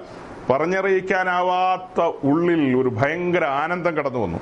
ആ ആനന്ദം കടന്നു വന്നപ്പോഴാണ് അവർ എല്ലാം മറന്ന് എല്ലാം വിട്ട് സ്വന്തം പെറ്റ അമ്മയും അപ്പനെയും ഒക്കെ അവര് ഉപേക്ഷിച്ചതല്ല, സഹകരിക്കാൻ പറ്റാതെ വന്നു. വീട്ടുകാർ പിന്നെ അവരെന്ത് ചെയ്യുക, ഈ സത്യം സ്വീകരിച്ച നിമിത്തം പുറത്തിറക്കി വിട്ടപ്പോൾ ഓക്കെ, അമ്മയാണോ അപ്പനാണോ സഹോദരങ്ങളാണോ എന്നൊന്നും നോക്കാതെ മാംസരക്തങ്ങളോടൊന്നും ആലോചന ചോദിക്കാതെ അവരെ വിടിവിച്ചവനോട് ചേരുവാൻ പോയി സ്നാനമേൽക്കുകയും അവരോട് കൂടെ സഞ്ചരിക്കാനൊക്കെയുള്ള തീരുമാനത്തിൽ വരാനുള്ള കാരണം എന്തായിരിക്കും? ഇതല്ലേ കാരണം. അവരുടെ ഉള്ളിൽ നുരഞ്ഞു പൊന്തിയ സന്തോഷം എന്തായിരിക്കും? അവരെ ജയിലിന്റെ ഓരോ വാതിലുകൾ തുറന്ന് ലാസ്റ്റ് വാതിൽ, ഏറ്റവും ഒടുവിലത്തെ പുറത്തെ വാതിലുണ്ട്, ഏറ്റവും പുറത്തെ ആ വാതിലും തുറന്ന് പുറത്തേക്ക് അങ്ങ് ഇറക്കി വിടുമ്പോൾ ഇവർക്കൊരു നഷ്ടബോധം തോന്നുമോ? ഇവിടുന്ന് പോകേണ്ടിയിരുന്നില്ല എന്ന് തോന്നുമോ? എന്തായിരിക്കും അവരുടെ? അവര് അവിടെ നിന്ന് അങ്ങനെ ഇറങ്ങിയിട്ട് ഇങ്ങനെ താടക്ക് കൈയും കൊടുത്ത് ഓ ഓ ഇങ്ങനെയൊക്കെ ഓ ഹൂ ഹി എന്നൊക്കെ പറഞ്ഞോണ്ടായിരിക്കോ പോകുന്നേ? അവൻ എങ്ങനെയായിരിക്കും പോകുന്നേ? ആ ഒരുത്തൻ ആ ഒരു മുടന്തനെ സൗഖ്യമാക്കി വിട്ടു കഴിഞ്ഞപ്പോ അവൻ എന്നാ കാട്ടിയത്? അതെന്താ അങ്ങനെ തുള്ളിച്ചാട്ടേണ്ട ആവശ്യമുണ്ടോ? മര്യാദയ്ക്ക് നടന്നാ പോരെ. അത് കർത്താവ് സൗഖ്യമാക്കി, അതിന് ഇത്ര തുള്ളാനുണ്ടോ? അല്ലെ, ഇങ്ങനെ ഈ വളഞ്ഞു കുത്തി നടന്നവർക്ക് അതിന്റെ ബുദ്ധിമുട്ട് അറിയാവുള്ളൂ അല്ലേ.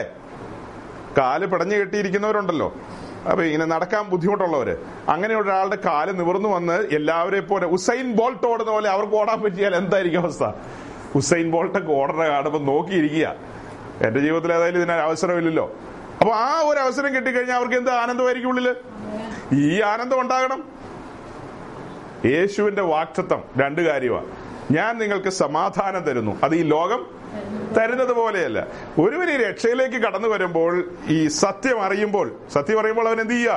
സ്വാതന്ത്ര്യം പ്രാപിക്കുന്നു. ആ സ്വാതന്ത്ര്യം പ്രാപിക്കുന്ന ആ സെക്കൻഡിൽ തന്നെ അവന്റെ ഉള്ളിലേക്ക് കടന്നു വരുന്നതാണ് ദിവ്യമായ സമാധാനം. യേശു കൊടുക്കുന്ന ദിവ്യമായ സമാധാനം വെറും സമാധാനമല്ല, ലോകം തരുന്ന സമാധാനം യേശു പറഞ്ഞല്ലോ.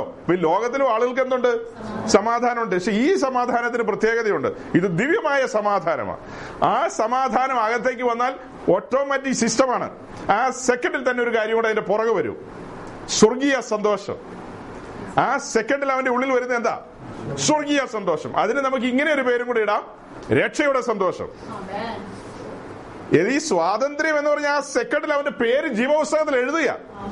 സത്യം നിങ്ങൾ അറിയുകയും ആ സത്യം നിങ്ങളെ സ്വാതന്ത്ര്യത്തിലേക്ക് കൊണ്ടുവന്നാൽ ആ സെക്കൻഡിൽ, അത് വേറെ ആംഗിളിൽ പറയണം, ഇത് ഈ ആംഗിളിൽ പറഞ്ഞതുകൊണ്ട് ഇങ്ങനെ, അത് വേറെ രീതി പറഞ്ഞു വരുമ്പോ ആ സെക്കൻഡിൽ അവന്റെ പേര് ജീവപുസ്തകത്തിൽ എഴുതുക. ആ സെക്കൻഡിൽ തന്നെ അവന്റെ ഉള്ളിൽ പരിശുദ്ധാത്മാവ് വരികയാണ്, പരിശുദ്ധാത്മാവിന്റെ മുദ്രയും വരികയാണ്. ആ സമയത്തുണ്ടാകുന്ന സന്തോഷം എന്തായിരിക്കും? പാപിയായ മനുഷ്യൻ, പാപത്തിന് അടിമയായവൻ, അശുദ്ധനായവൻ, പരിശുദ്ധനായ ദൈവത്തിന്റെ മുമ്പിൽ മനുഷ്യനാരാ?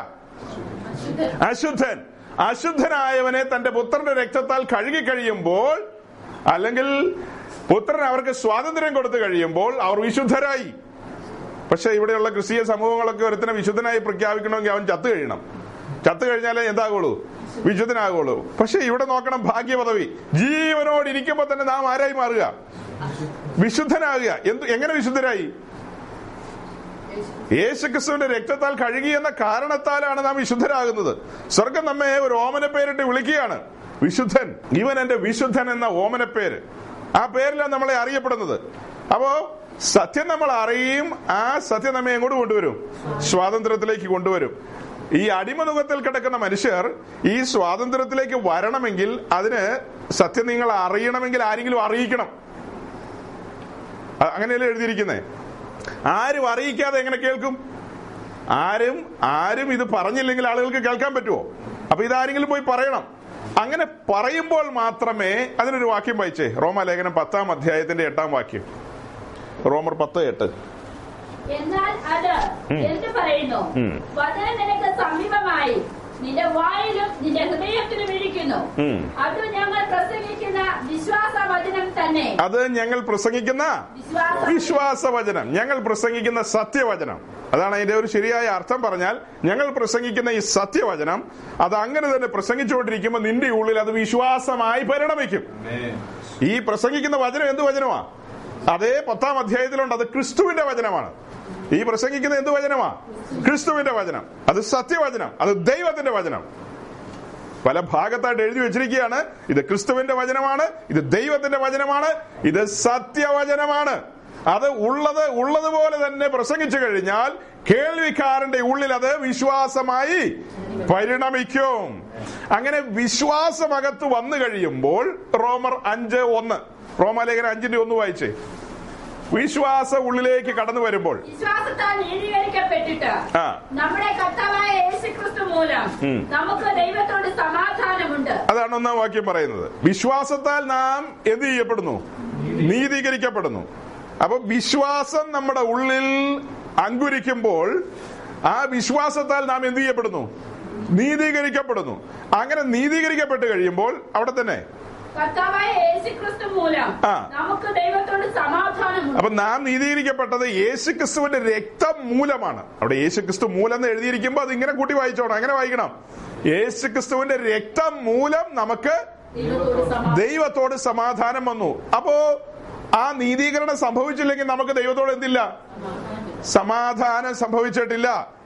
അപ്പോൾ അങ്ങനെ സംഭവിച്ചില്ലെങ്കിൽ നാം ദൈവമായിട്ടുള്ള ബന്ധം എങ്ങനെയായിരിക്കും? ഈ വാക്കുകളുടെ കൂട്ടത്തിൽ ചേർത്ത് പറഞ്ഞേ, യേശുക്രിസ്തുവിന്റെ രക്തം മൂലം നമ്മെ പിതാവായ ദൈവം നീതീകരിച്ചു. മറുചോദ്യവ, നീതീകരിച്ചില്ലെങ്കിൽ ദൈവത്തോട് നമുക്ക് സമാധാനമില്ല. സമാധാനമില്ലെങ്കിൽ ദൈവത്തോടുള്ള ബന്ധം എങ്ങനെയാ? അതാണ് അതിന്റെ വാക്ക്. നാം ദൈവത്തോട് ഈ പാപമെന്ന അടിമത്തത്തിൽ, പാപത്തിന്റെ അടിമത്തത്തിൽ കിടക്കുന്ന മാനവവർഗം ദൈവത്തോട് എങ്ങനെയാ നടക്കുന്നത്? ശത്രുത്വത്തിന്റെ കാരണം പാപമാണ്. പാപം അവന്റെ ഉള്ളിൽ ഇരിക്കുന്നിടത്തോളം കാലം ദൈവത്തിന് മനുഷ്യനോടല്ല ശത്രുത്വം, പിന്നെ ആരോടാ? മനുഷ്യന് ദൈവത്തോടെ എന്താ? ശത്രുത്വമാണ്. അങ്ങനെ ശത്രുതയിൽ ഇരിക്കുന്ന രണ്ടു പേർ തങ്ങളിൽ മിത്രമാകുക, അല്ലെങ്കിൽ ആ രണ്ടുപേരെ തങ്ങളിൽ നിരപ്പിക്കുന്ന ഒരു ശുശ്രൂഷ നടക്കണം. ആ നിരപ്പ് സംഭവിച്ചത് തന്റെ പുത്രന്റെ രക്തം മൂലമാണ്. ആ രക്തം മൂലം പിതാവായ ദൈവം, അല്ലെങ്കിൽ നീതിപതിയായ ന്യായാധിപതി, പിതാവായ ദൈവം എന്ന് മാത്രം പറഞ്ഞാൽ പോരാ. ദൈവത്തിന് ഒരു വിളിപ്പേര് പറയുകയാണ് ഞാൻ, എന്താ? നീതിപതിയായ ന്യായാധിപതി. ആ ന്യായാധിപതി ആ രക്തം കണ്ടപ്പോഴാണ് നമ്മെ എന്ത് ചെയ്തത്? നീതീകരിച്ചത്. അങ്ങനെ നീതീകരിച്ചപ്പോൾ നമുക്ക് സമാധാനം ഉണ്ടായി. അവിടെ കൊണ്ട് തീർന്നില്ല. 2-ാം വാക്യം വായിക്കുമ്പോ അപ്പൊ നോക്കണം, നാം ഇപ്പൊ നിൽക്കുന്നത് എവിടെയാ? ദൈവകൃപയിലാണ്. നാം ഇന്നലെ നിന്നത് വഴുവഴുപ്പില്ല, അല്ലേ? ഇന്നലെ നിന്നത് എവിടെയാ? ഒരു വഴുവഴുപ്പിലാ നിന്നത്. ഇപ്പോഴോ ഉറപ്പുള്ള പാറമേൽ നാം നിൽക്കുന്ന ഈ ദൈവകൃപയിൽ. അടുത്തത്, അപ്പൊ ഈ പിതാവിന്റെ സന്നിധിയിലേക്ക് നമുക്ക് എങ്ങനെ പ്രവേശനം ലഭിച്ചെന്നാ വായിച്ചത്. നിങ്ങളിത് ശ്രദ്ധിച്ചു കേൾക്കണം. നമുക്ക് ഈ വലിയവനായ ദൈവത്തിന്റെ സന്നിധിയിലേക്ക് പ്രവേശനം ലഭിച്ചത് എങ്ങനെയാ? നിങ്ങൾ 1,00,000 രൂപ കൊടുത്തോണ്ടാണോ? പിന്നെ നേർച്ച കാഴ്ച വല്ലതും ചെയ്തോ? തലകുത്തി നിന്നോ? ശയന പ്രദക്ഷിണം വല്ലതും നടത്തിയോ? അങ്ങനെ എന്തെങ്കിലും നടത്തി കഴിഞ്ഞാൽ പിതാവായ ദൈവത്തിന്റെ സന്നിധിയിലേക്ക് നമുക്ക് പ്രവേശനമുണ്ടോ? നമ്മളിവിടെ ഏറ്റവും ഭക്തരായിട്ട് ജീവിച്ചിട്ടും കാര്യമുണ്ടോ? ഒന്നും ചെയ്തിട്ട് കാര്യമില്ല. ബൈബിൾ പറയുന്നു ഒരു വ്യത്യാസവുമില്ല, ഒരു വ്യത്യാസവുമില്ല. സകലരും പാപം ചെയ്ത് ദൈവ തേജസ് നഷ്ടപ്പെടുത്തിയിരിക്കുന്നു. ഏക മനുഷ്യനാൽ പാപവും പാപത്താൽ മരണവും സകലരിലും വാഴുന്നു. ഈ ഭൂമിയിൽ എത്ര പരിശുദ്ധനാണെന്ന് പറയുന്നവനും അവസാനം അവൻ എന്ത് സംഭവിക്കുന്നു? മരണം സംഭവിക്കുന്നു. ആ കാരണത്താൽ ഈ ഭൂമിയിൽ ഇപ്പോൾ പാപമുണ്ട്. എല്ലാവരും പാപത്തിന് അടിമകളാണ്. അങ്ങനെ ഇരിക്കുന്ന നമുക്ക് വിശ്വാസം മൂലം പിതാവായ ദൈവത്തിന്റെ സന്നിധിയിലേക്ക് പ്രവേശനം ലഭിച്ചു. അതിനെല്ലാം കാരണഭൂതൻ ആരാ? യേശുക്രിസ്തു. അപ്പൊ യേശുക്രിസ്തുവിന്റെ ബലിമരണമാണ് ഇതിനെല്ലാം കാരണം. പിതാവായ ദൈവത്തിങ്കിലേക്ക്, പരിശുദ്ധനായ ദൈവത്തിങ്കിലേക്ക് നമുക്ക് കടന്നു വരുവാനുള്ള ഒരു അവസരം ഉണ്ടായത് യേശുക്രിസ്തുവിന്റെ ബലിമരണം. പക്ഷെ ഈ കാര്യങ്ങളെല്ലാം സംഭവിക്കുമ്പോ ഒരു കാര്യം ഇവിടെ ചിന്തിക്കണം. നമ്മളങ്ങ് തുനിഞ്ഞിറങ്ങിയതാണോ? ഞാൻ ഇപ്പോൾ അങ്ങ് രക്ഷിക്കപ്പെടാൻ പോവുകയാണ്, ഞാനങ്ങനെ യേശുക്രിസ്തുവിനോട് ചേരാൻ പോവുകയാണ്, ഞാൻ അങ്ങനെ പെന്തക്കോസുകാരുടെ കൂട്ടത്തിൽ ചേരാൻ പോവാന്ന് പറഞ്ഞ് നമ്മൾ ഇറങ്ങി തിരിച്ചാണോ? പിന്നെ ഇതിലേക്ക് നമ്മെ വലിച്ചിറക്കിയതാരാ? ആ പിതാവിന്റെ സ്നേഹം തന്നെയാണ്. നാം ദൈവത്തോട് ശത്രുതയിൽ ഇരുന്നപ്പോൾ, അതാണ് റോമർ 5 മുഴുവൻ വായിക്കണം. അപ്പൊ വായിക്കുമ്പോൾ നമുക്ക് മനസ്സിലാകും, നാം ആ ശത്രുതയിൽ ഇരിക്കുമ്പോൾ തന്നെ പിതാവായ ദൈവം മുൻകൈയെടുത്ത് തന്റെ പുത്രനെ ഈ ഭൂമിയിലേക്ക് അയച്ചു എന്നത് എന്താ കാണിക്കുന്നത്?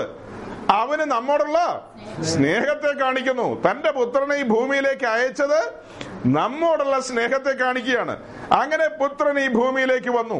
പുത്രൻ നിങ്ങളെ സ്വതന്ത്രരാക്കിയാൽ നിങ്ങൾ സാക്ഷാൽ പുത്രൻ എന്ന് പറയുമ്പോൾ മറിയയുടെ പുത്രൻ എന്നൊന്നും ചിന്തിച്ചു കളയരുത്. പുത്രൻ എന്നുള്ളത് യേശുക്രിസ്തുവിന്റെ അവന്റെ സ്ഥാനമാണ്. അവന്റെ പുത്രത്വം എന്ന് പറയുന്നത് നിത്യപുത്രത്വമാണ്. ബൈബിൾ പഠിപ്പിക്കുന്ന പുത്രൻ, ആ പുത്രൻ. അപ്പൊ ത്രിയേക ദൈവം തന്റെ പ്രവൃത്തി നമ്മുടെ ജീവിതത്തിലേക്ക് അയക്കുകയാണ്. അങ്ങനെ പുത്രൻ കടന്നു വന്ന് നമ്മെ സ്വതന്ത്രരാക്കുമ്പോൾ ആ സ്വാതന്ത്ര്യത്തിലേക്ക് നാം കടന്നു വരികയാണ്. അതിനൊരു വാക്യോടെ വായിക്കാം. യോഹന്നാന്റെ സുവിശേഷം 6:44. ഇതിനു മുമ്പൊക്കെ ഞാനിവിടെ പറഞ്ഞിട്ടുള്ള വാക്യവാ. എന്നെ അയച്ച പിതാവ് ആകർഷിച്ചിട്ടല്ലാതെ ആർക്കും എന്റെ അടുക്കൽ വരുവാൻ കഴിയുകയില്ല. എന്നിട്ട് ഞാൻ ഒടുക്കത്തെ നാളിൽ അവനെ ഉയർത്തെഴുന്നേൽപ്പിക്കും. അവസാനത്തെ വരി നിങ്ങൾ കേട്ടോ, ഷൈജു കേട്ടോ. ഒടുക്കത്തെ നാളെന്ന് പറഞ്ഞൊരു നാളുണ്ട്. ഒടുക്കത്തെ നാളിൽ ഞാൻ അവൻ എന്ത് ചെയ്യും? എങ്ങനെയുള്ളവരെ? പിതാവിനാൽ ആകർഷിക്കപ്പെട്ട് എവിടെ വരണം? കോട്ടയത്തോ കുമ്പനാടോ പുനലൂരോ കൊയിലാണ്ടിയിലോ എവിടെയെങ്കിലും പോയിട്ട് കാര്യമില്ല. എവിടെ വരണം? പുത്രന്റെ അടുക്കൽ വരണം. പിതാവ് ആകർഷിച്ചാൽ അവനെ എങ്ങോട്ടാ കൊണ്ടുവരുന്നത്? അവനെ പെന്തിക്കോസിലേക്കല്ല കൊണ്ടുപോകുന്നത്, അവനെ പുത്രന്റെ അടുക്കിലേക്കാണ് കൊണ്ടുവരുന്നത്. അങ്ങനെ പുത്രന്റെ അടുക്കൽ വന്നു കഴിഞ്ഞാൽ പുത്രൻ അവൻ എന്ത് കൊടുക്കും? പുത്രൻ അവന് അടുത്തതിന് മുമ്പുള്ള ഇതിനു മുമ്പ് നമ്മൾ വായിച്ച വാക്യൊന്ന് ഓർത്തു ചേർത്ത് പറഞ്ഞേ. പുത്രൻ സ്വാതന്ത്ര്യം കൊടുക്കും. പിതാവ് ഒരുവനെ ആകർഷിച്ച് എവിടെയാ കൊണ്ടുവരുന്നേ? പുത്രന്റെ അടുക്കൽ. ഇതേ കാര്യം ഞാൻ ഇതിനു മുമ്പ് പലപ്പോഴും പല സ്ഥലങ്ങളിലും പറഞ്ഞ് തോറ്റു കിടക്കുന്ന ഒരു മനുഷ്യനാണ്. അപ്പോ അതൊക്കെ പറഞ്ഞെങ്കിലും, ആയിരക്കണക്കിന് ആവർത്തി പറഞ്ഞെങ്കിലും, അതെല്ലാം തലയ്ക്ക് മുകളിലൂടെ കടന്നു പോയിക്കൊണ്ടിരിക്കുകയാണ് അനേകരുടെ. അതിൻ്റെതായ ഒരു സീരിയസ്നെസ്സോ അതിൻ്റെതായ ഒരു ഗൗരവമോ ഒന്നും പല ദിക്കുകളിലും കാണുന്നില്ല. അങ്ങനെ ഒരു സങ്കടവും കൂടെ ഇതിനകത്ത് ഇടയ്ക്കുണ്ട്. അത് ഞാനൊന്ന് പറഞ്ഞെന്ന് മാത്രം, ഇടയ്ക്കതങ്ങ് രേഖപ്പെടുത്തുകയാണ് ഞാൻ. ഇതിപ്പോ ഈ പറയുന്ന പോലെയൊന്നും അല്ല. ഇതിനു മുമ്പ് പല സ്ഥലങ്ങളിൽ സ്വദേശത്തും വിദേശത്തും വലിയ ചാർട്ടൊക്കെ ഇട്ട് തൊട്ട് തൊട്ട് കാണിച്ചു കൊടുത്തിട്ടാണ് പറയുന്നത്. പിതാവ് ആകർഷിക്കുന്നു. എങ്ങോട്ടാ ആകർഷിക്കുന്നത്? ഇതൊരു ശരാശരി പെന്തക്കോസ്തുകാരൻ വായിച്ചാൽ, ഒരു ക്രിസ്ത്യാനി വായിച്ചു കഴിഞ്ഞാൽ പുത്രന്റെ അടുക്കിലേക്ക് എന്ന് പറഞ്ഞാൽ അത് ആരാന്ന് ചോദിച്ചാൽ അവർ ഉടനെ ചാടിപ്പുറം യേശുക്രിസ്തുവിന്റെ അടുക്കിലേക്കെന്ന്. അവിടെ കൊണ്ട് ആ വാക്യം തീർന്നു. പക്ഷെ നമ്മളത് വിശദീകരിച്ചു കൊടുത്തിട്ടുണ്ട്, എക്സ്പ്ലെയിൻ ചെയ്തിട്ടുണ്ട്. എങ്ങനെ എക്സ്പ്ലെയിൻ ചെയ്തിരിക്കുന്നത്? നിങ്ങൾ ആരെങ്കിലും ഇതിനു മുമ്പ് ഞാൻ പറഞ്ഞത് കേട്ടിട്ടുണ്ടോ? പിതാവ് ഒരുവനെ ആകർഷിക്കുന്നു. അപ്പൊ മുൻകൈ എടുക്കുന്ന ആരാ?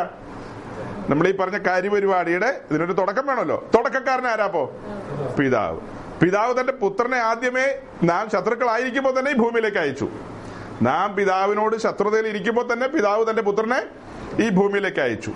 അത് കഴിഞ്ഞ് അടുത്ത പടി, പുത്രൻ ഈ ഭൂമി വന്ന് നമുക്ക് വേണ്ടി തിരുവെഴുത്തുകളിൻ പ്രകാരം മരിച്ചു, അടുക്കപ്പെട്ടു, ഉയർത്തെഴുന്നേറ്റു. അപ്പൊ ഈ കാര്യങ്ങളെല്ലാം കഴിഞ്ഞു. ഇതെല്ലാം കഴിഞ്ഞു കഴിഞ്ഞിട്ടാണ് ഇപ്പൊ ഈ വാക്യം നമ്മൾ വായിക്കുന്നത്. പിതാവ് ആകർഷിച്ചിട്ടല്ലാതെ ആർക്കും. പിതാവ് അട്രാക്ട് ചെയ്യണം.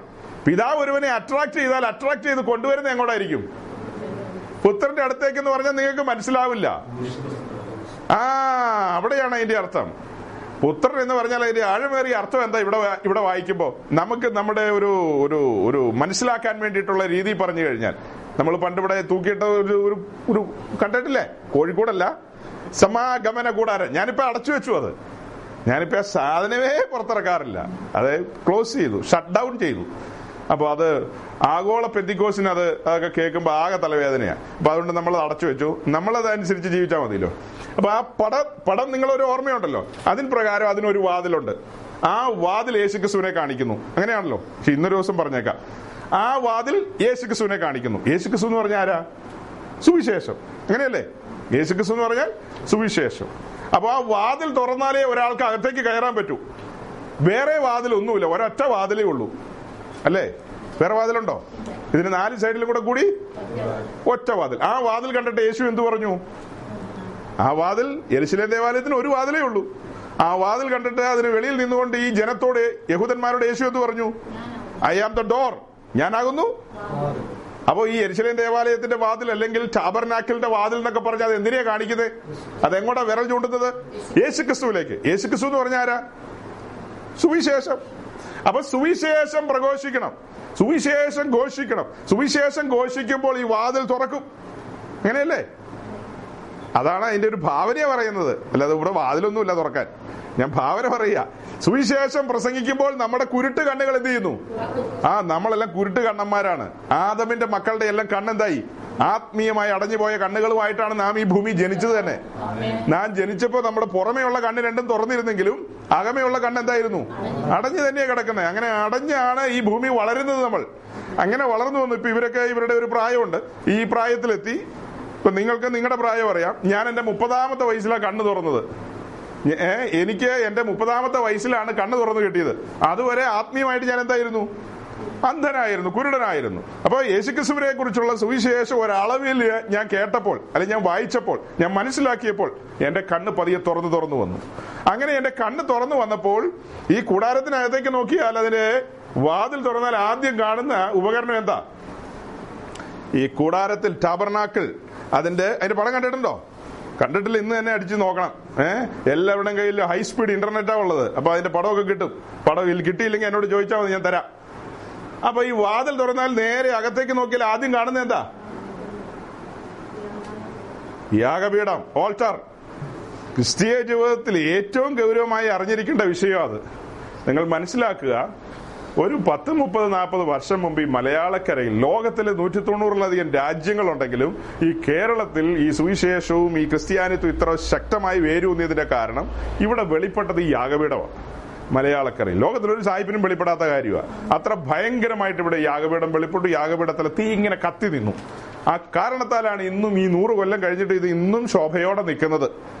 അപ്പൊ അത്ര സീരിയസ് ആണ് ക്രിസ്തീയ ജീവിതത്തിൽ, ഏറ്റവും സീരിയസ് ആണ് അതൊക്കെ. ഒരു കാലത്ത് അത്ര സീരിയസ് ആയിട്ട് പഠിപ്പിക്കുമായിരുന്നു ദൈവരാജ്യത്തെക്കുറിച്ചും ദൈവസഭയെക്കുറിച്ചും രക്ഷയെക്കുറിച്ചൊക്കെ. അതില്ലാതെ ഒന്നും ഒരു ഉപദേശിക്കും ഗൗരവമായി പഠിപ്പിക്കാൻ പറ്റില്ല. ഇതില്ലാതെയും പഠിപ്പിച്ച ആളുകൾ ഇതിനകത്ത് വരുന്നുണ്ട്, ഇല്ലെന്നല്ല ഞാൻ വാദിക്കാൻ പറഞ്ഞതല്ല. അതത്ര ഗൗരവമാണ്. ഇതിനകത്തേക്ക് ഒരൊറ്റ വഴിയേ ഉള്ളൂ, ഒറ്റ വാതിലേ ഉള്ളൂ, ഒരൊറ്റ വാതിൽ. ആ വാതിൽ ആരെ കാണിക്കുന്നു എന്ന് പറഞ്ഞാൽ അതിന്റെ അർത്ഥം എന്താ? ദൈവരാജ്യത്തിലേക്ക്. ആ കയറി വരുന്ന ദൈവരാജ്യമാണെന്ന് കൂട്ടിക്കോ നിങ്ങൾ. ദൈവരാജ്യത്തിലേക്ക് ഈ കാലഘട്ടത്തിൽ ഒരുവൻ കടന്നു വരണമെങ്കിൽ ഒറ്റ വഴി എന്ന് പറഞ്ഞാൽ സുവിശേഷം. സുവിശേഷം ഏതെങ്കിലും രീതിയിൽ നിങ്ങൾ മനസ്സിലാക്കണം. സുവിശേഷം വഴിയല്ലാതെ ഒരാൾക്ക് ഇതിനകത്തേക്ക് പ്രവേശനമില്ല. പക്ഷെ ഇന്ന് സുവിശേഷമാണോ പ്രസംഗിക്കുന്നത്? അതാ ഞാൻ പറഞ്ഞു, കുറച്ച് കാര്യങ്ങൾ പറഞ്ഞിട്ട് നമുക്ക് സ്നാനത്തിലേക്ക് പോവാം. ഈ കാലഘട്ടത്തിൽ ആരും എന്ത് ചെയ്യുന്നില്ല. സുവിശേഷത്തിനകത്ത് എന്താ ഇരിക്കുന്നത്? 2 തിമോത്തിയോസ് 1:10 വായിച്ചേ.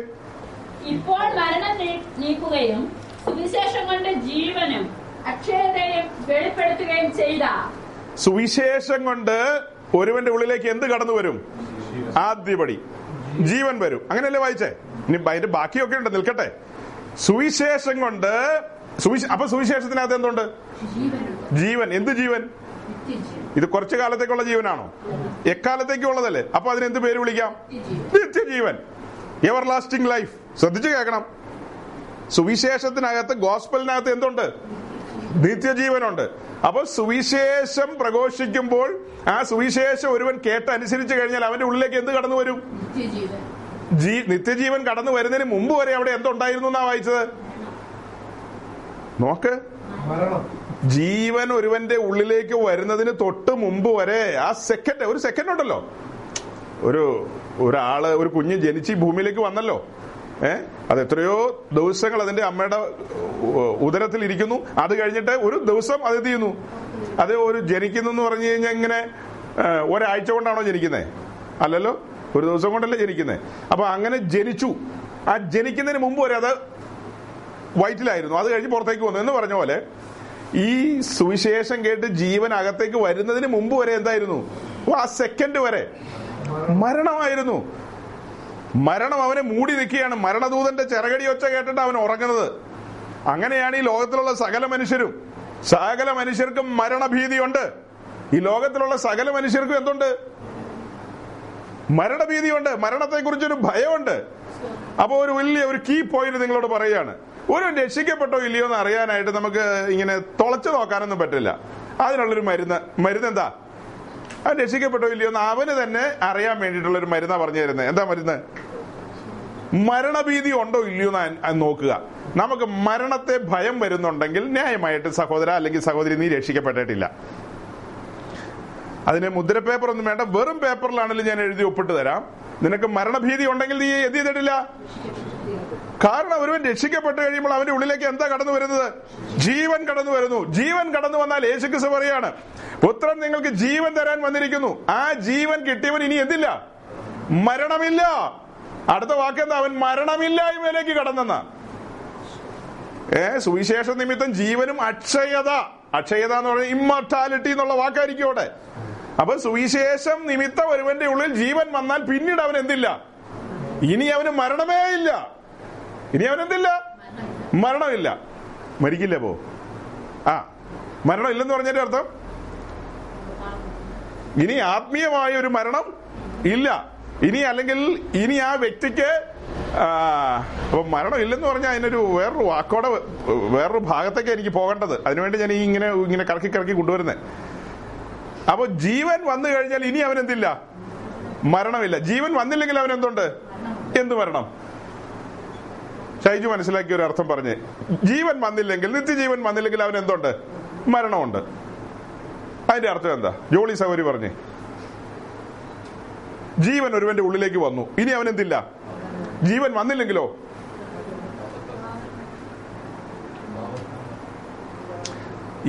ഇവന്റെ ഉള്ളിൽ ജീവൻ വന്നില്ലെങ്കിൽ ഇവൻ ഓൾറെഡി പാപിയാണ്. പാപത്തിന്റെ പുറകിൽ എന്ത് നിപ്പുണ്ട്? മരണമുണ്ട്. അപ്പൊ അതിന്റെ അർത്ഥം എന്തായിരിക്കും? ജീവൻ വന്നാൽ ഇനി മരണമില്ല. ജീവൻ വന്നില്ലെങ്കിൽ എന്തുണ്ട്? മരണമുണ്ട്. അത് എഴുതി വെച്ചിരിക്കുക. എന്തായിരിക്കും അതിന്റെ അർത്ഥം? മരണം എന്നുള്ള വാക്ക് വേദപുസ്തകത്തിൽ ആദ്യമായിട്ട് കാണുന്ന എവിടെയാ? മരണം ഒന്നാലോചിച്ചു. ഷോൺ പറഞ്ഞു മരണം എന്നുള്ള വാക്ക് ഏറ്റവും ആദ്യം. പുസ്തകത്തിന്റെ പേര് പറഞ്ഞാൽ മതി. ജെനസിസിൽ ഏത് അധ്യായത്തിലായിരിക്കും? ചാപ്റ്റർ 2 വേഴ്സ് 17 വായിച്ചേ. ഈ വൃക്ഷത്തിന്റെ ഫലം തിന്നാൽ തിന്നുന്ന നാളിൽ മരിക്കും നിശ്ചയം. മലയാളത്തിലെ ആ വാക്ക് വിട്ടുപോയതാ. തിന്നാൽ തിന്നുന്ന നാളിൽ നീ എന്ത് ചെയ്യും? മരിക്കും. അവിടെ കൊണ്ട് തിന്നില്ല. നിശ്ചയം മരിക്കും. നിശ്ചയം ആദ്യമായിട്ട് ബൈബിളിൽ ആ വാക്ക് വന്നു. മരണം എന്നുള്ള വാക്കിന്റെ അർത്ഥം എന്താ? മരണം എന്നുള്ളതിന്റെ സ്വാഭാവിക അർത്ഥം ചോദിച്ചാൽ വേർപാടെന്ന് പറയാം. എന്നാൽ ഇവിടെ ഈ പറയുന്നതിന്റെ അർത്ഥം വേർപാടെന്നുള്ളത് മാത്രമല്ല. പൊതു പെന്തക്കോസ് ലോകം അങ്ങനെ ധരിച്ചിരിക്കുന്നത് വേർപാടെന്നുള്ളത്. അതായത് ഇത് തിന്നു കഴിഞ്ഞാൽ ആത്മാവായ ദൈവവുമായിട്ടുള്ള ബന്ധം മുറിയും, വേർപാട് സംഭവിക്കും. ദൈവമായിട്ട് നിനക്ക് എന്ത് സംഭവിക്കും? വേർപാട് സംഭവിക്കും, ആത്മീയ മരണം സംഭവിക്കും. ഇത്രയും മാത്രമേ ചിന്തിച്ചിട്ടുള്ളൂ. എന്നാൽ അവിടെ പറയുന്നത് ഒരു മുന്നറിയിപ്പാണ് കൊടുക്കുന്നത്, അല്ലെങ്കിൽ അതൊരു ദൈവത്തിന്റെ നീതിയുള്ള വിധിയാണത്. ഈ വൃക്ഷഫലം തിന്നാൽ ഒരു ശിക്ഷയുണ്ട്. ഈ പറഞ്ഞതിനകത്ത് ഇത് വരികൾക്കിടയിൽ വായിക്കണം. ഈ വൃക്ഷത്തിന്റെ ഫലം തിന്നാൽ നിനക്ക് എന്തുണ്ട്? ഒരു ശിക്ഷയുണ്ട്. ആ ശിക്ഷ എന്താന്നാ എഴുതിയിരിക്കുന്നത്? അപ്പൊ നമ്മളിത് ഒറ്റ വായന വായിക്കും. ഒറ്റ വായന വായിച്ചാൽ എങ്ങനെ ഇരിക്കും? ഈ വൃക്ഷഫലം തിന്നാൽ മരിക്കും. അപ്പൊ അങ്ങനെ അർത്ഥം എടുത്താൽ എങ്ങനെ എടുക്കും? ഇത് തിന്നാൽ ആത്മാവായ ദൈവമായിട്ടുള്ള ബന്ധം മുറിഞ്ഞു പോകും. അവിടെ കൊണ്ട് അവസാനിക്കുക. അവിടെ കൊണ്ട് നമ്മുടെ പഠനവും ചിന്ത എന്ത് ചെയ്യും? അവസാനിക്കും. എന്നാൽ അങ്ങനെയല്ല, ഒന്നുകൂടെ പുറകോട്ട് വരണം. പുറകോട്ട് വന്ന് നോക്കിക്കഴിഞ്ഞാൽ ഈ വൃക്ഷഫലം തിന്നാൽ മകനെ ആദമേ ശിക്ഷയുണ്ട്. ശിക്ഷ എന്താ? പലതരം ശിക്ഷയില്ലേ? കഴുത്ത് വെട്ടും, തൂക്കിക്കൊല്ലും, കല്ലെറിയും, പിന്നെ എന്നൊക്കെയുള്ളത്, ചാട്ടവാറിനടിക്കും. ഇതെല്ലാം ഇതിനെല്ലാം നമ്മൾ പൊതുവെ എന്താ പറയുന്നത്? ശിക്ഷണ നടപടികൾ അല്ലേ, ഇതെല്ലാം ശിക്ഷകളല്ലേ കാണിക്കുന്നത്. അതുപോലെ ഇവിടെ പറയുന്ന ശിക്ഷ എന്താ? മരണമാണ്, ഭയാനകമായ മരണശിക്ഷ. അപ്പം മരണം എന്ന് പറഞ്ഞാൽ എന്താണെന്ന് അന്വേഷിച്ച് പോകേണ്ടി വരും. മരണം എന്താണെന്നുള്ളത് അന്വേഷിച്ച് പോകുമ്പോൾ അതിന്റെ വിവിധ വശങ്ങൾ നമ്മൾ മനസ്സിലാക്കണം. അതിലെ ആദ്യപടിയാണ് ആത്മാവായ ദൈവമായിട്ടുള്ള സംസർഗം അവസാനിക്കും, ആത്മീയ ബന്ധം ദൈവവുമായിട്ടുള്ളത് നിൽക്കും. രണ്ടാമത്തെ വിഷയം, നമ്മുടെ ഈ ശരീരത്തിൽ നിന്ന് പ്രാണനും ആത്മാവും എന്ത് ചെയ്യും? വേർപെട്ടു പോകും. അതും അതിനെ എന്താ വിളിക്കുന്നത്? നമ്മളിപ്പോ കാണുന്ന മരണം ശാരീരിക മരണം എന്നാ പറയുന്നതിന്. ശാരീരിക മരണത്തിൽ എന്ത് സംഭവിക്കും? നമ്മുടെ പ്രാണനും ആത്മാവും ശരീരത്തിൽ നിന്ന് വേർപെട്ടു പോകും. പോണത് എങ്ങോട്ടാന്നുള്ളതാണ് ഇനി അടുത്തൊരു വിഷയം. ഈ ലോകത്തിലുള്ള സകല ആൾക്കാരും ശാരീരിക മരണത്തിന് വിധേയമാകണം. ലോകത്തിലുള്ള എല്ലാവരും എന്ത് ചെയ്യണം? ആരെങ്കിലും ഒഴിവുണ്ടോ? ഉണ്ടോ? ഷോൺ മനസ്സിലായോ? ഈ ലോകത്തിലുള്ള എല്ലാവരും എന്ത് ചെയ്യണം? മരിക്കണം. മരിക്കണമെന്ന് പറഞ്ഞാൽ അവന്റെ ബോഡിയിൽ നിന്ന് സോൾ, സ്പിരിറ്റ് എന്ത് ചെയ്യും? പുറത്തേക്ക് പോകും. അങ്ങനെ പോകുന്ന പോക്കിനും പറയുന്ന ഒരു പേരാണ് മരണം. അടുത്തൊരു കാര്യം പറഞ്ഞു, ആത്മാവായി ദൈവമായിട്ടുള്ള ബന്ധത്തിൽ നിന്ന് അകന്നു പോകുന്നതിനും മരണം എന്ന് തന്നെ പറയും.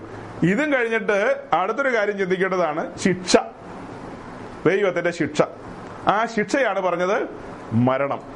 ഏദൻ തോട്ടത്തിൽ വെച്ച് മനുഷ്യന്റെ ഉള്ളിൽ കയറിയ പാപം, ആ പാപത്തിന് ദൈവം ശിക്ഷ വിധിച്ചു. ആ ശിക്ഷ നടപ്പാക്കിയത് എവിടെയാ? ഏദൻ തോട്ടത്തിൽ മനുഷ്യന്റെ ഉള്ളിൽ എന്ത് കയറി? പാപം കയറി. അതൊക്കെ നിങ്ങൾക്ക് അറിയാവുന്നതുകൊണ്ട് ഇനി ഇപ്പൊ എല്ലാം വിശദീകരിക്കാൻ പറ്റില്ല. അപ്പൊ ആ ഭാഗം നിങ്ങൾക്ക് അറിയാം. മനുഷ്യന്റെ ഉള്ളിൽ എന്ത് വന്നു? പാപം വന്നു. ആ പാപത്തിന് എന്ത് ദൈവം നേരത്തെ എന്ത് പറഞ്ഞിട്ടുണ്ട്? ശിക്ഷ വിധിച്ചിട്ടുണ്ട്. ആ ശിക്ഷ എന്താ പറഞ്ഞത്? മരണമാണ്. അപ്പോ പാപി എന്ത് ചെയ്യണം? മരിക്കണം. വേദപുസ്തകത്തിലെ അനേക സ്ഥലങ്ങളിൽ എഴുതി വെച്ചിരിക്കുന്ന വാക്കാണ് മരണം. അപ്പൊ പാപി നിശ്ചയമായും മരിക്കണം. യെഹെസ്കേലിന്റെ പുസ്തകം 18-ാം അധ്യായത്തിന്റെ 4-ാം വാക്യം വായിച്ചേ. പാപം ചെയ്യുന്ന ദേഹി മരിക്കും. കണ്ടോ, ഇത്രയേ ഉള്ളൂ, ഒരു സിംഗിൾ ലൈൻ. അതിനു വേണ്ടിയിട്ട് അത്രയും വായിപ്പിച്ചത്. പാപം ചെയ്യുന്ന ദേഹി മരിക്കും. 18-ാം അധ്യായത്തിന്റെ 20-ാം വാക്യം അത്രയേ ഉള്ളൂ. അപ്പൊ പാപം ചെയ്യുന്ന സോൾ എന്ത് ചെയ്യും? അവന്റെ പ്രാണൻ മരിക്കും. പാപം ചെയ്യുന്ന ദേഹി മരിക്കും, നിശ്ചയമാണ്. റോമാലേഖനത്തിലേക്ക് വരുമ്പോൾ നമുക്കറിയാം പാപത്തിന്റെ ശമ്പളം മരണമാണ്. ഒരു വ്യത്യാസവുമില്ല. എല്ലാവരും പാപം ചെയ്ത് ദൈവതേജസ് നഷ്ടപ്പെടുത്തിയിരിക്കുന്നു. അതുകൊണ്ട് എല്ലാവരും എന്ത് ചെയ്യണം? എല്ലാവരും മരിക്കണം. എല്ലാവരും മരിക്കണം. അങ്ങനെയല്ലേ പുസ്തകം പഠിപ്പിക്കുന്നേ? എല്ലാ മനുഷ്യരും. അതെവിടെ എഴുതിയിരിക്കുന്നത്? 2 കൊരിന്ത്യർ 5:14 വായിച്ചേ.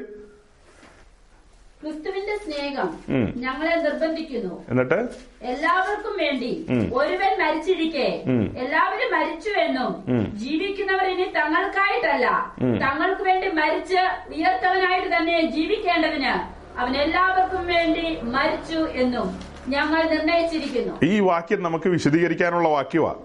ഇത് ഉച്ച കഴിഞ്ഞോ നാളെയൊക്കെ ആയിട്ട് പറയണം കുറച്ച്. ഇത് പറയാതെ വെള്ളത്തിൽ കൊണ്ട് ഇറക്കാൻ പറ്റില്ല, അത്ര സീരിയസാ. ഇവിടെ എന്താ വായിച്ചത്? എല്ലാവർക്കും വേണ്ടി ഒരുവൻ എന്ത് ചെയ്തു? എല്ലാവർക്കും വേണ്ടി ഒരുവൻ മരിച്ചെന്ന് പറഞ്ഞാൽ എല്ലാവരും മരിക്കേണ്ടതായിരുന്നു. എല്ലാവരും മരിക്കേണ്ട സ്ഥാനത്ത് ഒരുവൻ മരിച്ചു. മനസ്സിലായോ? എല്ലാവരും എന്ന് പറഞ്ഞ ആരാ? ആദാമിന്റെ മക്കൾ എല്ലാവരും. നാം എല്ലാം ഈ ഭൂമിയിലുള്ള സകല ജാതി മത വർഗ വർണ്ണ വ്യത്യാസം എന്നീ എല്ലാവരും ആരുടെ മക്കളാ? ആദം എന്ന് പറയുന്ന പൂർവ്വപിതാവിന്റെ മക്കളാണ്. ആ എല്ലാവരും എന്ത് ചെയ്യണം? കാരണം ഏദൻ തോട്ടത്തിൽ അവരുടെ പിതാവായ ആദം ലംഘനത്തിൽ അകപ്പെട്ടു. അദ്ദേഹം ട്രസ്പാസിൽ അകപ്പെട്ടു. അങ്ങനെ ലംഘനത്തിൽ അകപ്പെട്ടു എന്ന കാരണത്താൽ പാപം അകത്ത് കയറി. ആ പാപം അകത്ത് കയറിയതിനു ശേഷമാണ് നമ്മളല്ല ഈ ഭൂമിയിലേക്ക് വന്നത്. അദ്ദേഹത്തോട് പാപം ചെയ്യുന്നതിന് മുമ്പാണ് ദൈവം അദ്ദേഹത്തെ അനുഗ്രഹിച്ച് പറഞ്ഞത്, നിങ്ങൾ പെറ്റുപെരുകി സന്താനപുഷ്ടിയുള്ളവരായി ഭൂമിയിൽ നിറയുമെന്ന്. അങ്ങനെ അവർ പെറ്റുപെരുകി ഭൂമിയിൽ മനുഷ്യവർഗം എന്ത് ചെയ്തു? നിറഞ്ഞു. പക്ഷെ ആ ഓരോരുത്തരും ഈ ഭൂമിയിലേക്ക് ജനിച്ചു വരുമ്പോൾ ദാവീദ് പറഞ്ഞതുപോലെ പാപത്തിൽ എന്റെ അമ്മ എന്നെ ഗർഭം ധരിച്ചു എന്ന് പറഞ്ഞാൽ ഈ ഭൂമിയിലേക്ക് ഓരോരുത്തർ വീഴുമ്പോൾ, ഈ ഭൂമിയിലേക്ക് ഓരോരുത്തർ കടന്നു വരുമ്പോൾ അവർ ജനിക്കുന്നത് പാപത്തിലാണ് എന്ന് പറഞ്ഞാൽ അവരുടെ ഉള്ളിൽ എന്തുണ്ട്? പാപമുണ്ട്. അത് എവിടെ വെച്ച് കിട്ടി? ഏദൻ തോട്ടത്തിൽ വെച്ച്. അപ്പൊ ഏദൻ തോട്ടത്തിൽ വെച്ച് ആദം പാപം ചെയ്തതിന് നമ്മൾ എന്ത് വിളിച്ചു? നമ്മൾ അന്ന് പാപം ചെയ്യാൻ പോയോ? അതൊരു ചോദ്യമല്ലേ? ആദം പാപം ചെയ്തെങ്കിൽ ആദമിനെ എന്ത് ചെയ്തേരെ? ചിട്ടിച്ചേക്കുക. നമ്മളെന്തിനാ? നമ്മളെ ഒഴിവാക്കി വിടുക. അങ്ങനെ പറ്റുമോ ഷോണേ? പറ്റൂലേ? നമ്മളൊരു പാപമൊന്നും ചെയ്തില്ലോ. നമ്മൾ പാപം ചെയ്തുകൊണ്ട് പാപികളായതാണോ? അതെന്ന് പറഞ്ഞേ, നമ്മൾ പാപം ചെയ്തത് കൊണ്ട് പാപികളായതാണോ? പിന്നെ നമ്മൾ ജന്മനാരാ പാപികളാണ്. അതെങ്ങനെ എവിടെ വെച്ച് സംഭവിച്ചു? ഏദനിൽ ആദമല്ലേ പാപം ചെയ്തേ? ആ ഏദനിൽ ആദാം പാപം ചെയ്തപ്പോ നമ്മളെല്ലാം എവിടെയുണ്ട്? ആദാമിലുണ്ട്. പക്ഷെ നമ്മൾ ഈ ഭൂമിയിലേക്ക് ദൈവം നിയമിച്ചൊരു സമയമുണ്ട്. ആ സമയത്ത് വന്നെന്ന് മാത്രം. നമുക്കെല്ലാം ദൈവം അനുവദിച്ചതുണ്ട് ഒരു സമയമില്ലേ? ആ സമയത്ത് നമ്മൾ ഭൂമിയിലേക്ക് വന്നെന്നുള്ളൂ. ഏദനിൽ നമ്മളെല്ലാം ആദമിൽ ഉണ്ടായിരുന്നു. സൃഷ്ടിപ്പല്ല അവിടെ വെച്ച് കഴിഞ്ഞു. പിന്നെ ദൈവം നമ്മളെ ഓരോരുത്തരും സൃഷ്ടിച്ചതല്ല. സകല സൃഷ്ടിയും ഏദനിൽ വെച്ച് എന്ത് ചെയ്തു? എല്ലാം നിവൃത്തിയായി. എല്ലാ സൃഷ്ടി അന്ന് എന്ത് ചെയ്തു? പൂർത്തിയായി. നല്ലതെന്ന് ദൈവം കണ്ടു. പരിപാടി അവസാനിപ്പിച്ചതാ. പക്ഷെ അത് കഴിഞ്ഞാൽ എന്ത് സംഭവിച്ചത്? വീഴ്ച സംഭവിച്ചത്. ആ വീഴ്ചയിൽ അകത്ത് പാപം കയറി വന്നു. അപ്പൊ പൊതുവെ നമ്മൾ സാധാരണ ചോദിക്കാറുണ്ട്, ആദമിനെ വെയിലേറിയ സമയത്ത് ദൈവം തോട്ടത്തിൽ വെച്ച് കണ്ടപ്പോ അങ്ങ് ക്ഷമിച്ചാൽ പോരായിരുന്നു? ആദമിനോട് അങ്ങ് ക്ഷമിച്ചാൽ കാര്യം തീരില്ലേ? തീരില്ലേ ഷോണേ? ആദം വന്ന് കരഞ്ഞു പറയാണ്, ദൈവമേ, പിതാവേ, തെറ്റിപ്പോയി, എനിക്കൊരു അബദ്ധം പറ്റിപ്പോയി, ഇനി മേലാൽ ഞാൻ അങ്ങനെ ചെയ്യില്ല, എന്നോട് എന്ത് ചെയ്യണം? ക്ഷമിക്കണം. ക്ഷമിക്കണം എന്ന് പറഞ്ഞ ദൈവത്തിന് എന്ത് ചെയ്യാമായിരുന്നു? ക്ഷമിക്കാമായിരുന്നു. പക്ഷെ ക്ഷമിച്ചോ? ക്ഷമിക്കേണ്ടത് ഒരു മര്യാദയല്ലായിരുന്നോ? എന്തുകൊണ്ട് ക്ഷമിച്ചില്ല? അല്ല, അത് പറഞ്ഞായിരുന്നു എന്ന് വിചാരിക്കുക. ഞാൻ ഭാവനയും കൂടെ പറയാം. തെറ്റിപ്പോയി എല്ലാ രീതിയിലും ചങ്ക് വെട്ടി പറഞ്ഞു. ആ, നിങ്ങൾ പറഞ്ഞ നിങ്ങൾ വാക്കേൽ പിടിക്കണ്ട. ആദം ചങ്ക് പൊട്ടിയാ പറഞ്ഞത്. വീണ് തലകുത്തി വീണുന്ന് കൂട്ടിക്കോ. നീതി എന്നുള്ളത് വലിയൊരു കാര്യം, അതാണ് അതിന്റെ ഒരു ഗൗരവമായ കാര്യം. എന്നാൽ അതിന്റെ ഒരു മറുവശം കൂടെ പറയാം. ഇനി അങ്ങ് ക്ഷമിച്ചെന്ന് കൂട്ടിക്കോ. ഒരു വാദത്തിന് എന്ത് ചെയ്യാം? ക്ഷമിച്ചെന്ന് കൂട്ടിക്കോ. ക്ഷമിച്ചിട്ടെന്ന കാര്യം ദൈവം ക്ഷമിച്ചു. ആ ശരി, ഇനി മേലാ മോൻ ചെയ്യേണ്ടത്. കുഴപ്പമില്ല, ഞാൻ എന്ത് ചെയ്തിരിക്കുന്നു? ഈ ഒരു തവണത്തേക്ക് ക്ഷമിച്ചിരിക്കുന്നു, ഇനി മേലാൽ എന്ത് ചെയ്യരുത്. പക്ഷേ ഇപ്പൊ മോന്റെ ഉള്ളിൽ മോളുടെ ഉള്ളിൽ എന്ത് വന്നു? ക്ഷമിച്ചിട്ടെന്ന കാര്യം. അകത്ത് എന്ത് കേറി? പാപം കേറി. ദൈവത്തിന്റെ മകനെ അടിമയാക്കി.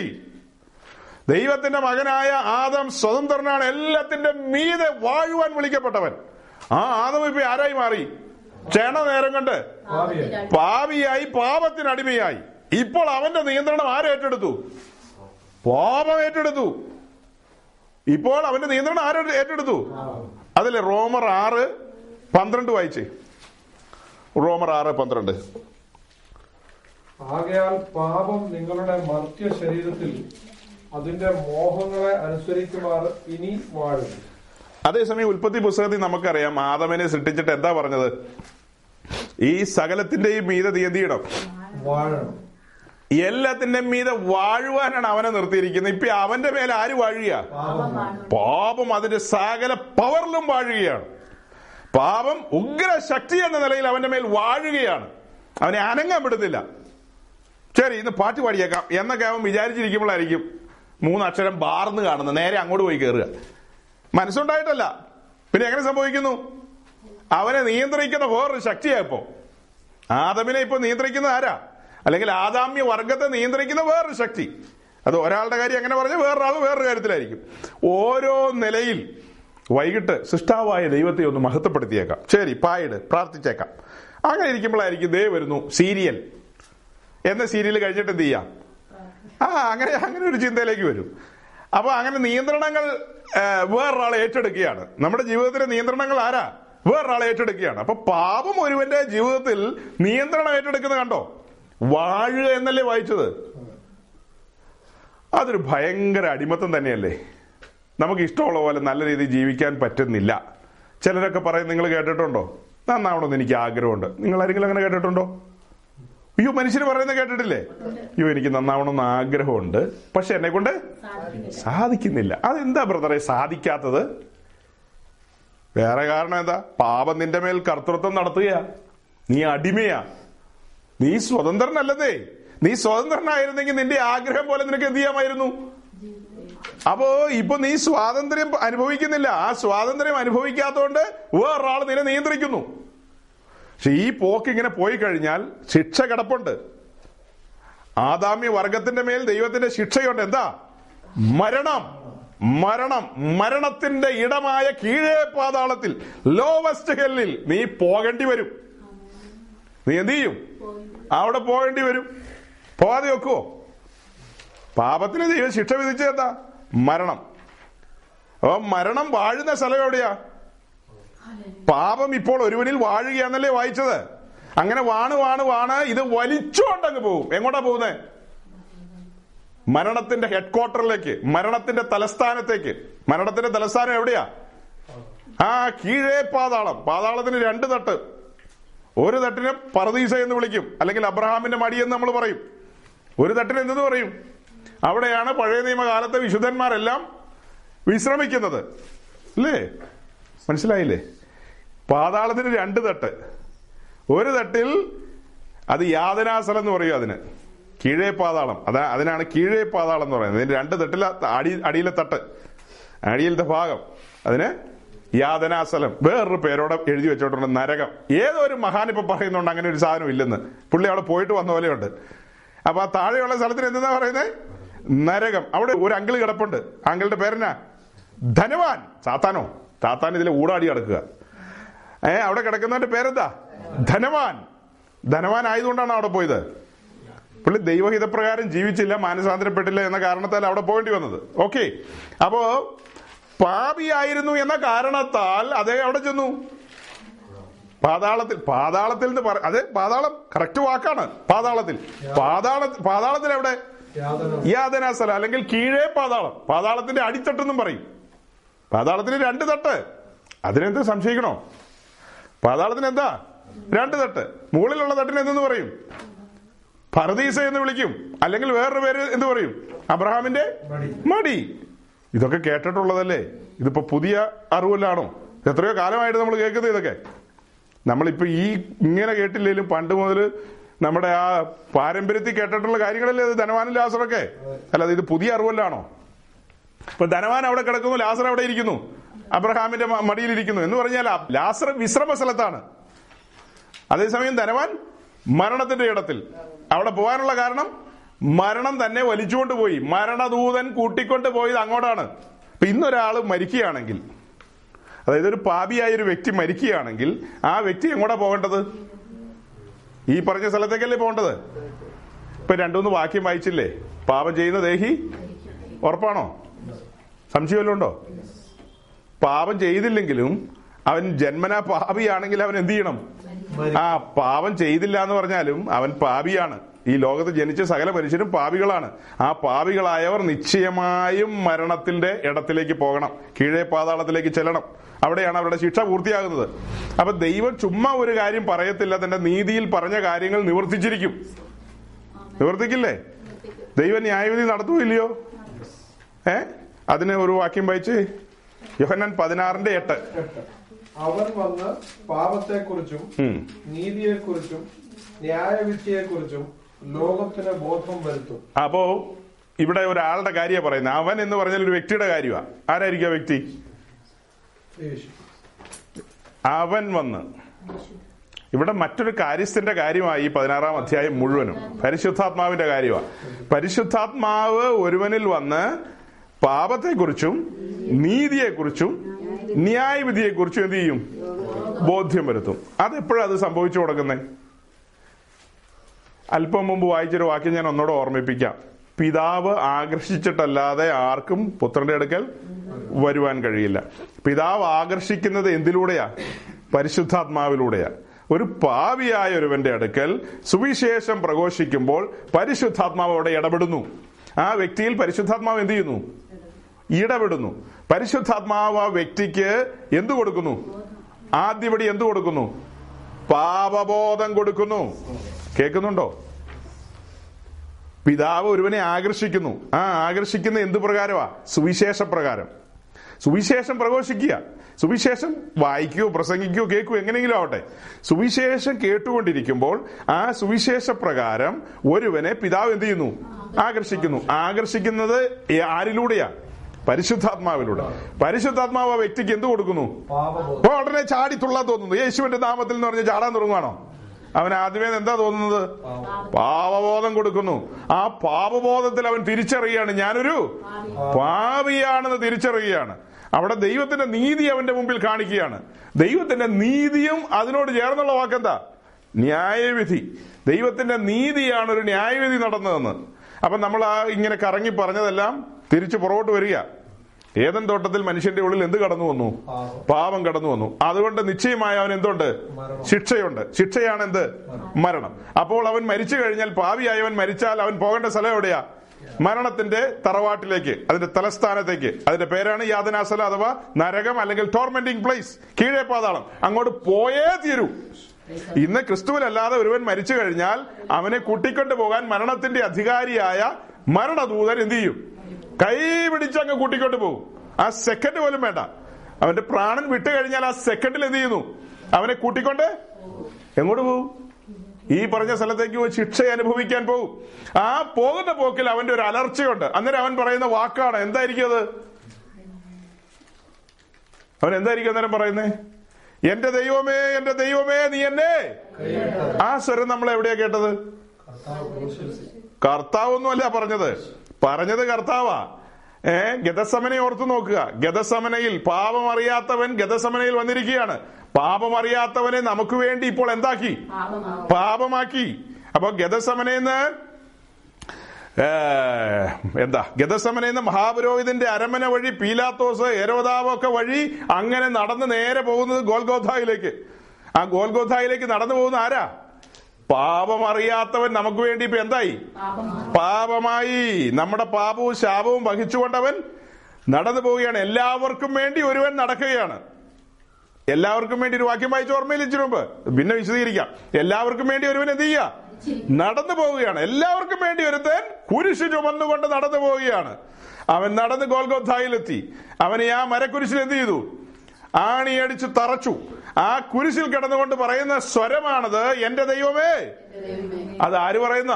കൈവിടപ്പെട്ടു പോയ പാപി പറയുന്ന ശബ്ദമാണത്. അത് യേശുക്രിസ്തുവിന്റെ വായിലൂടെയാ പുറത്തു വന്നതെങ്കിലും പിന്നീട് സംഭവിക്കാൻ പോവുകയാണതിന്. ആ സ്വരം ആരുടെ ധീരസ്വരവാ? ദൈവത്താൽ കൈവിടപ്പെട്ടു പോകുന്ന ശിക്ഷ അനുഭവിക്കേണ്ട ഒരുവന്റെ സ്വരമാണത്. ശിക്ഷ അനുഭവിക്കാനായിട്ട്, ശിക്ഷയിലേക്ക് നടന്നുപോയ യേശു ആ ശിക്ഷ അനുഭവിക്കുമ്പോ, അതിന് ഏഷ്യാവിന്റെ പുസ്തകം 53:8 ഇങ്ങനെ എഴുതിയിരിക്കുന്നത്, അവൻ പീഡനത്താലും ശിക്ഷാവിധിയാലും എടുക്കപ്പെട്ടു. പീഡനത്താൽ എന്ന് പറഞ്ഞാൽ അവൻ ശാരീരികമായിട്ട് എന്ത് ചെയ്യൂ? പീഡിപ്പിക്കപ്പെട്ടു. ഭയാനകമായ പീഡനമുറകൾ ആ ശരീരം ദണ്ഡനം ഏറ്റെടുക്കേണ്ടി വന്നു. ദണ്ഡനം ഏറ്റുവാങ്ങേണ്ടി വന്നു. ആർക്കു വേണ്ടി? നമുക്ക് വേണ്ടി. കാരണം ആദം ഈ ശരീരം കൊണ്ട് പാപം ചെയ്തപ്പോൾ പാപത്തിന്റെ ഭാഗമായി ഈ ശരീരവും ചലിച്ചു. അതുകൊണ്ട് ഈ ശരീരത്തിന് എന്ത് ചെയ്യണം? ആടികൊള്ളണം. പാപത്തിൽ രസിച്ചത് ഏത് ഭാഗം കൊണ്ടാ? പാപം മോഹം ഉരുത്തിരിഞ്ഞത് എവിടെയാ? ശരീരത്തിലാണോ? പിന്നെ എവിടെയാ? ഒരുവന്റെ ഉള്ളിൽ പാപം ഉരുത്തിരിയുന്നത് എവിടെയാ? പാപത്തിന്റെ ബർത്ത് പ്ലേസ് എവിടെയാന്ന്? ബോഡി, സോൾ, സ്പിരിറ്റ്, അതിലെവിടെയാ? ആദമിനെ ഓർത്തെ. ആദം ഇന്നസെന്റാ, പാപമൊന്നുമില്ല. ഇന്നസെന്റ് അല്ലേ? തോട്ടത്തിൽ നിൽക്കുന്ന ആദം, കുഴപ്പമൊന്നുമില്ലല്ലോ, ഡീസന്റ് ആണ് ആദം. ആദമിന്റെ ഉള്ളിൽ ഇത് ക്രിയേറ്റ് ചെയ്യപ്പെട്ടത് എവിടെയാ? ആരംഭം കുറിച്ചത് എവിടെയാ? അവന്റെ പ്രാണനിലാണ്. ഏതൊരുവന്റെയും സോളിൽ അഥവാ പ്രാണനിൽ, പ്രാണൻ എന്നുള്ളതിന്റെ ഒരു പര്യായ പദമാണ് ദേഹി. ഏതൊരുവന്റെയും ദേഹിയിലാണ് എന്ത് ഉദയം ചെയ്യുന്നത്? ഒരു മോഹം എന്റെ ഉള്ളിൽ തുടങ്ങുകയാണ്. ഇന്ന കാര്യം ചെയ്യണം. അത് എന്റെ ഉള്ളിൽ എന്ത് ചെയ്യുന്നു? ഉരുത്തിരിയാണ്, ഉത്ഭവിക്കുകയാണ്. ആ കാര്യം പിന്നെ എന്ത് ചെയ്യണം? നടപടിയാക്കണം. ഇപ്പോൾ ഉള്ളിലൊരു ആഗ്രഹം വരികയാണ്, ഇന്ന് മദ്യപിച്ചേക്കാം. അപ്പോൾ ഉള്ളിലൊരു ആഗ്രഹം വന്നു, അതിങ്ങനെ നുരഞ്ഞു പൊന്തുകയാണ്. എന്നാൽ അത് കുറച്ചു നേരം കഴിയുമ്പോൾ ചിലപ്പോൾ തണക്കാം, പിന്നെ അത് എന്ത് ചെയ്യാം? അങ്ങനെ തന്നെ നിൽക്കാം. അങ്ങനെ ഉള്ളിൽ കടന്നു വന്ന ആ വലിയൊരു ആഗ്രഹത്തെ നടപ്പിലാക്കണം. അപ്പോൾ എൻ്റെ ഇച്ഛ അതിനെ നിയന്ത്രിക്കുകയാണ്, കാര്യങ്ങളെ നിയന്ത്രിക്കുകയാണ്. എൻ്റെ കൈയും കാലും എന്ത് ചെയ്യുക? ആ നിയന്ത്രണത്തിന് വിധേയമായി നടന്ന് അങ്ങോട്ട് പോവുകയാണ്, പോകേണ്ട സ്ഥലത്തേക്ക്. അവിടെ ചെന്ന് ഈ സാധനങ്ങളൊക്കെ എടുത്ത് കുടിക്കുകയും ചെയ്യേണ്ടതൊക്കെ ഞാൻ ചെയ്തു. അപ്പോൾ ഈ ശരീരമാണോ ശരിക്കും പാപം ചെയ്തത്, അതെയോ ദേഹിയാണോ? ഈ ദേഹിക്ക് വേറൊരു പേരും കൂടെ ഉണ്ട്. എവിടെയാണ് നമ്മൾ മനസ്സിലാക്കേണ്ടത്? ഈ ഞാൻ എന്ന് പറയുന്ന വ്യക്തി, ഞാൻ എന്ന് പറയാറില്ലേ, ഞാൻ എന്ന് പറഞ്ഞാൽ ഇതാണോ ഞാൻ? ഞാൻ എന്ന് പറഞ്ഞാൽ എന്താ? ഇതിനകത്താ ഞാനിരിക്കുന്നത്. ഇത് പിന്നെ എന്താ? ഇത് എൻ്റെ കൂടാണല്ലേ, എൻ്റെ വീടാണിത്. ഈ വീട്ടിൽ നമ്മൾ താമസിക്കുന്നില്ലേ, അതുപോലെ ഞാൻ താമസിക്കാൻ എനിക്കൊരു വീട് ദൈവം ഒരുക്കി തന്നിട്ടുണ്ട്. കിളി താമസിക്കുന്ന കിളിക്കൂടുന്ന് കണ്ടിട്ടില്ലേ? അതുപോലെ എനിക്ക് താമസിക്കാനൊരു കൂട്. ഇതെൻ്റെ കൂടാണ്, ഞാൻ ഇതിനകത്താണ്. ഈ സംസാരിക്കുന്ന ഞാൻ, അതാണ് വ്യക്തി അല്ലെങ്കിൽ പേഴ്സൺ എന്ന് പറഞ്ഞാൽ എൻ്റെ സോളിനെയാണത് വിളിക്കുന്നത്. എൻ്റെ ദേഹിയാണ് വ്യക്തി എന്ന് പറയുന്നത്. ആ ഞാൻ ആഗ്രഹിക്കുകയാണ് ഇന്ന കാര്യം ചെയ്യാൻ. അപ്പൊ സാത്താൻ വന്ന് ഹവ്വയോട് അല്ലെങ്കിൽ അവരോട് സംസാരിക്കുകയാണ്, മനുഷ്യനോട് സംസാരിക്കുമ്പോൾ അവരുടെ ഉള്ളിൽ എന്തു വന്നു? മോഹം ഉരുത്തിരിഞ്ഞു. ആ ഉരുത്തിരിഞ്ഞു അവർ തീരുമാനത്തിലെത്തി, ഇത് പറിച്ചു തിന്നേക്കാന്ന്. തീരുമാനത്തിലെത്തിക്കഴിഞ്ഞപ്പോഴാണ് അവർ നടന്നതും അല്ലെങ്കിൽ പറിച്ചതും അല്ലെങ്കിൽ കടിച്ചതും തിന്നതും. അപ്പൊ ആദ്യപടി ഇത് എവിടെയാ ഉത്ഭവിച്ചത്? സോളിൽ അല്ലേ, നമ്മുടെ അകത്തല്ലേ ഇത് സംഭവിച്ചത്. അപ്പൊ ഇതിന്റെ ഏറ്റവും വലിയ ഗൗരവമായ സ്ഥലം ഏതാ? അതിനൊരു വാക്യമുണ്ടല്ലോ, ഇരമ്യാവ് 17:9. മോനെ ഇംഗ്ലീഷിലൊന്ന് വായിച്ചേ. God is deceitful above all things and desperately wicked. Who can know it? അപ്പോൾ നമ്മളുടെ ഈ അകം അഥവാ സോൾ, അതിലെ എല്ലാം കൂടെ ചേർത്തിട്ടാണ് ഈ ഹാർട്ട് എന്ന് പറയുന്നത്. ഹാർട്ട് എന്ന് പറഞ്ഞാൽ ഈ ഹാർട്ടല്ല, ഹൃദയം നുറുങ്ങിയവർക്ക് യഹോവ സമീപസ്ഥെന്ന് കേട്ടിട്ടില്ലേ? ഹൃദയം നുറുങ്ങിയവൻ ആ സെക്കൻഡിൽ തട്ടിപ്പോവും. അപ്പൊ ഹൃദയം നുറുങ്ങാന്ന് പറഞ്ഞാൽ നമ്മുടെ സോളിലുള്ള 3 ഭാഗങ്ങളുണ്ട്. എന്താ അതിൽ? മൈൻഡുണ്ട്, വില്ലുണ്ട്, ഇമോഷനുണ്ട് അഥവാ മനസ്സുണ്ട്, ഇച്ഛാശക്തിയുണ്ട്, വികാരമുണ്ട്. ഇതെല്ലാം കൂടെ ചേർന്ന് പറയുന്നതാണ് എന്തെന്ന് ഈ ഹാർട്ട് എന്നും പറയുന്നത്. ഏത് ദിവസം പറയുന്ന ഹാർട്ട് എന്ന് പറയുന്ന അതിനെയാണ്. അപ്പൊ അവിടെയാണ് ഒരു നുറുക്കം വേണ്ടത്. അല്ലാതെ ഇത് നുറുങ്ങിയ ആ സെക്കൻഡിൽ പിന്നെ പെട്ടി മേടിച്ചാൽ മതി. ഇത് നുറുങ്ങുന്ന കാര്യമല്ല അത്. അതാണ് കല്ല് പോലെയാകുന്നതും. അതെന്താകുകയാണ്? കല്ല് പോലെയുള്ള ഹൃദയം എന്ന് കേട്ടിട്ടില്ലേ? വേറൊരു കാര്യം കേട്ടിട്ടില്ലേ? ഹൃദയ കാഠിന്യം എന്ന് കേട്ടിട്ടില്ലേ? ഹൃദയ കാഠിന്യം. ഫറവോന്റെ ഹൃദയം എന്തായി? കഠിനമായി. അപ്പൊ ആ ഹൃദയം എല്ലാത്തേക്കാളും ഗൗരവമായ വിഷയമാണ്. ഹൃദയം ഏറ്റവും സീരിയസ് ആയ വിഷയമല്ലേ? അപ്പോ ഞാനാണ് പാപം ചെയ്യുന്നത്. അതുകൊണ്ട് ഞാൻ എന്ത് ചെയ്യണം? മരിക്കണം, ഞാൻ ശിക്ഷിക്കപ്പെടണം. അപ്പൊ ഞാൻ ശിക്ഷിക്കപ്പെടുമ്പോൾ ഈ 3 ഭാവവും ശിക്ഷ അനുഭവിക്കണം. ദേഹവും അനുഭവിക്കണം, ബോഡിയും സോളും സ്പിരിറ്റും. നമ്മുടെ ശരീരവും പ്രാണനും ആത്മാവും എല്ലാം ശിക്ഷയുടെ ഭാഗമാകണം. അപ്പൊ അതിന്റെ ആദ്യപടി എന്നോണം നമ്മൾ നോക്കുമ്പോൾ കാണുകയാണ് യേശു ക്രിസ്തു പീഡനത്താൽ എടുക്കപ്പെട്ടു, അവൻ പീഡിപ്പിക്കപ്പെട്ടു. ശരീരത്തിൽ എന്ത് ചെയ്തു? പീഡ അനുഭവിച്ചു. ഈ ശരീരം കൊണ്ടല്ലേ മനുഷ്യൻ പാപം ചെയ്തത്. അതുകൊണ്ട് അവിടെ പീഡനം കടന്നു വന്നു. അടുത്തപടി അവൻ ശിക്ഷയാൽ എടുക്കപ്പെട്ടു, ശിക്ഷാവിധിയാൽ എടുക്കപ്പെട്ടു. ആ ശിക്ഷ എവിടെയാ വന്നത്? അവന്റെ പ്രാണനിലേക്ക് ആ ശിക്ഷ കടന്നു വന്നു.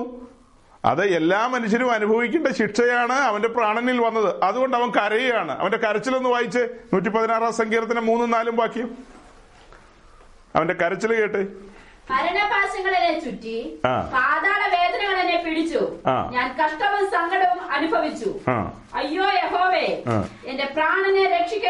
അയ്യോ അയ്യോ എന്ന് അയ്യം വിളിക്കുകയാണ്.